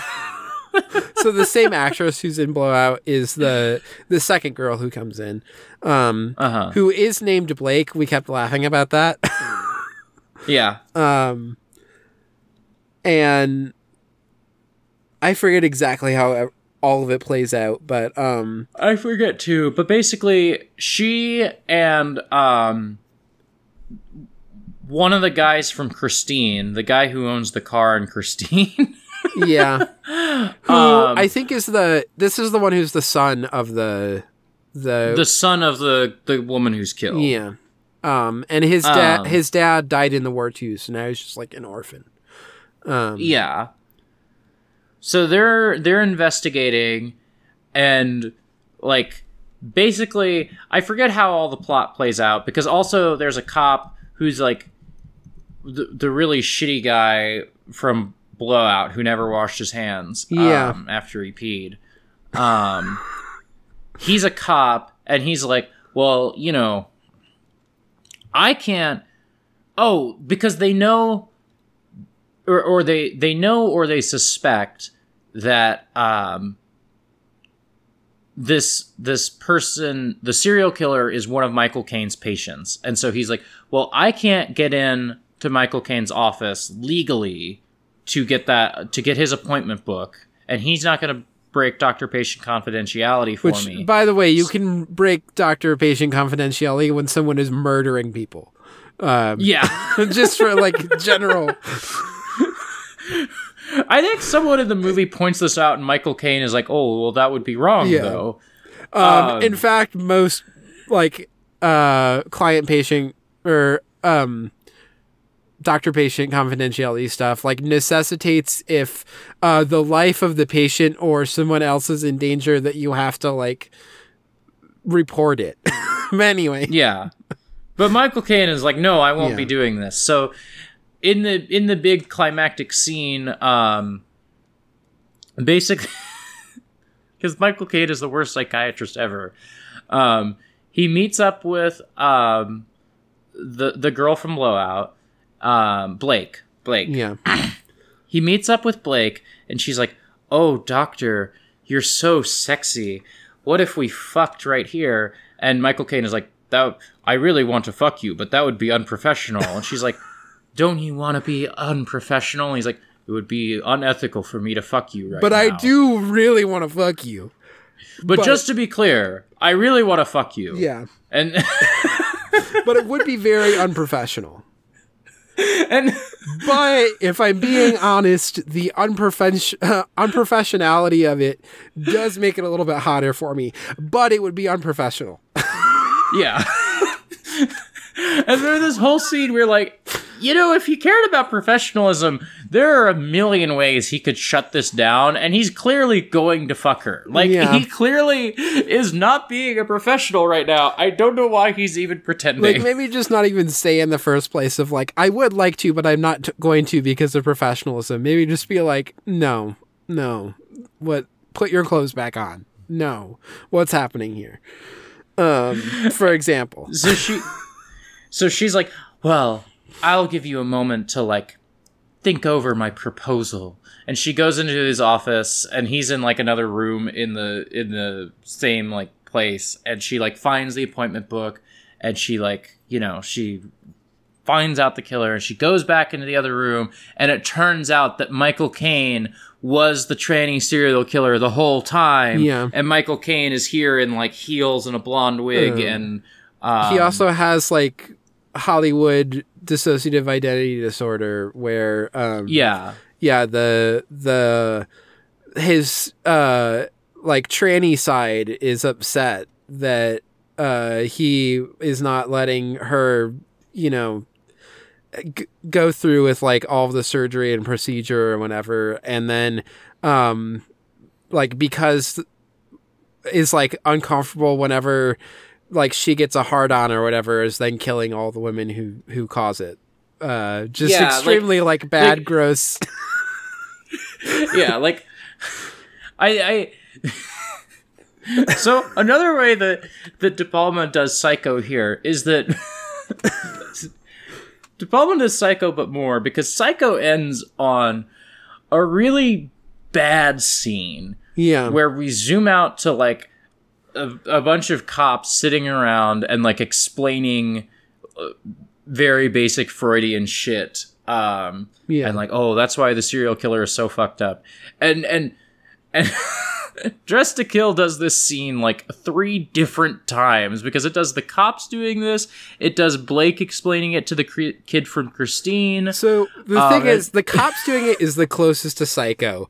The one Uh-huh. where Blake explains it to the kid from Chr- Christine is hilarious because it's just them in a re- like fancy restaurant as people get more and more uncomfortable around them, where she's just like explaining how sexual reassignment works. Mm-hmm. And like the most just like, yeah, this is just like this is what it's like. Um And she's wild. like she's like a little bit oh yeah this is what it's like like trying to explain it to him but really trying to explain it to the audience but also she's like intentionally like playing up wouldn't it be so fucked up to get your balls snipped off Yeah. and this like 17 year old kid who's like clearly not comfortable in his own skin is like it starts to imagine his own balls getting snipped off while this hot blonde like this hot 30 year old blonde sits across from him and like yeah. Who in the being a little bit gonna be set up as his inappropriately flirting. yeah. um, and yeah, then you just see all the other patrons of the of the fancy restaurant getting more and more uncomfortable with this. Yeah. Um, but yeah, I just I love the the terrible, terrible, terrible mishmash of like like all the awful ways that like Hollywood treats transsexuality and Hollywood treats mental illness that culminates in every time Michael Caine gets a boner, his tranny serial killer side activates. Um, that is literally the explanation. Yeah. It it is Um, it is wild. Um we had Oh, fun right, laughing because- at it. we had fun laughing at it because because then after the the restaurant scene is a scene where a hot big titty blonde nurse comes and like like changes Michael Caine's sheets at the mental hospital or something and he gets an erection and kills her. Yeah. And then there's a scene that might be part of the scene or might not where he then goes wearing the nurse's outfit or something to yeah. to um kill Blake and we get like this very intense like oh no he's escaped and he's like going to kill her and it like gets to the moment where he's going to kill her and then she wakes up and it's revealed that it was a dream the whole time. Um The movie ends four times and each one is stupider than the last. maybe even five times. Maybe. um it was bad. Um this is what I meant last time, or, or I, I guess yeah, last time when I was talking about like De Palma makes sicko movies for sickos. Yeah. This is what I meant. um the thing when we were watching it that you said too was that um it was this was kind of what you were hoping um let me die a woman would be something like this Yes. where it's like Yes, using it just for like a shock factor and there's like a story and it's just like it's bad and it's doing like not great things but also like as a trans person you can watch it and laugh about the bad serial killer tranny movie. Hmm um like i had a blast watching it. Um, Yeah, deeply hateful a towards me, but it's like it's the same way I feel about Silence of the Lambs. Silence of the Lambs is a movie I take more seriously, but Yeah. like Silence of the Lambs, like oh, I love this movie. It's a cinematic masterpiece. It's just a you know everything I want in a movie. Also, like deeply hateful toward me personally. yeah. Um, Dressed to Kill is the like goofy version of it. yeah, that, Dressed to Kill is know? the schlock version of it rather than the like uh high cinema. yeah. Um it was great though. I liked it. we at the time that we watched it uh had the foresight to rate the stairwell. Um I don't remember. I know there was a subway stairwell. I feel like there was more. We gave There's it a, a subway stairwell, and there's De Palma like doing the vertigo stairs. I want to say, but like not that good. there is a part where um in a way that hasn't fully revealed to you um the viewer but there's a conversation between what you think are the two psychologists talking to each other but it is in fact the psychologist who's been who um uh, Michael Caine's character has been seeing talking to him about and it, who is like fully aware of the identity Right. stuff. So he's also not reporting it, which makes even less sense than I can understand once it's all revealed of like, oh yeah, of course you're not going to report yourself. Yeah, Of course, but you're this gonna, other guy, yeah, like Michael Caine, is like, oh, I think you know she's been killing people and blah blah blah, and this other guy should be like. Oh, good. Okay. And then he should immediately dial 911 after this because Yeah. he knows that those two are the same people. yeah. um, but no, he just shows up at the end to to help with the um explaining. Yeah. Yeah. what a stupid movie. Stupid fucking movie. Uh, I love it. It's so good. I'm glad that I went into it uh, knowing that it was just going to be the like bad tranny serial killer De Palma movie. Um, because on on Swim fans they just like blind picked it as a De Palma like erotic thriller movie. Oh Um, no! And no, I mean one of one of the hosts at least has like some gender identity stuff, but like none of them are like transsexual Equipped. trans like trans women stuff that like this is really Uh-huh. getting into um i was just like man y- y'all struggle with this now i'm gonna watch it and have a fun time um They should watch Sisters. yeah we should watch sisters um another movie i want to try and get on the schedule before we go to to lynch is just picnic at hanging rock because it's a good fucking movie Yeah. Oh yeah, I was gonna mention. Um, I, this is totally unrelated to anything we were talking about, but um, when you talked about Crash, you mentioned that that's your favorite Cronenberg, and I realized Videodrome is the only Cronenberg I've seen. Do we want to try and like? This is like low on the priority list, but. Do, do we want to maybe try and squeeze in like The Fly or something before we get to to the Lynch extravaganza? Yeah, we we should like talk through some more schedules because with how much we missed, like I just have a bunch of Japanese movies that I wanted to get through that are on there, but we have a couple spots Yeah. where we can we can talk about what we want to throw in there. Um, yeah. but I do still want to finish I- this Yakuza movie thing. I'm gonna be real with you. Uh, any spots I've got left before the David Lynchathon, um, I'm probably going to prioritize like Chinese crime movies. you know, I'm not surprised by this. Um, so what we have right now, one thing I don't know how well we're gonna be able to get things back on track uh, currently, um, but like if our priority should be watching Sonatine for next episode. Um, if we had time to watch another movie, we could also watch Hanabi and do a double feature Kitano. Um, I think that would be fine. Um, and that would clear up a spot. But otherwise, we currently have uh, the next episodes will be Sonatine, The Third Man, Hanabi. There's three empty slots after that. We wanted to try and get in a Terayama Shuji film. I don't know what which one yet. yes. Um, then we have our uh, after those three, we have our uh, Shakespeare So our four Hamlet movies. Um, oh right. Then there's an empty slot, and then we have uh, the two Dead or Alive movies that we're gonna try and get M on for, and Drive. I'd be kind of fine actually not doing Drive after all of Let's this. skip but- Drive. Yeah.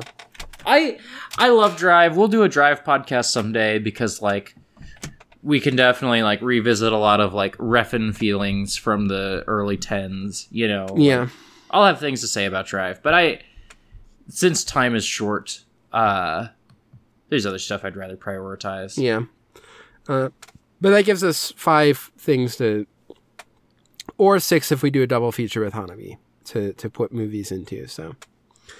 Yeah. Um, and there will be a week. There's just a planned week that um there won't be a podcast because.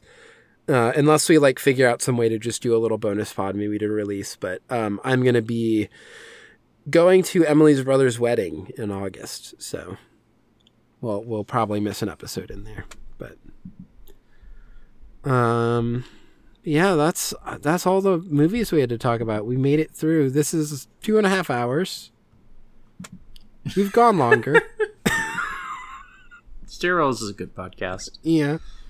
You also recorded a 60 minute podcast today. It's just funny to me. I know what I am.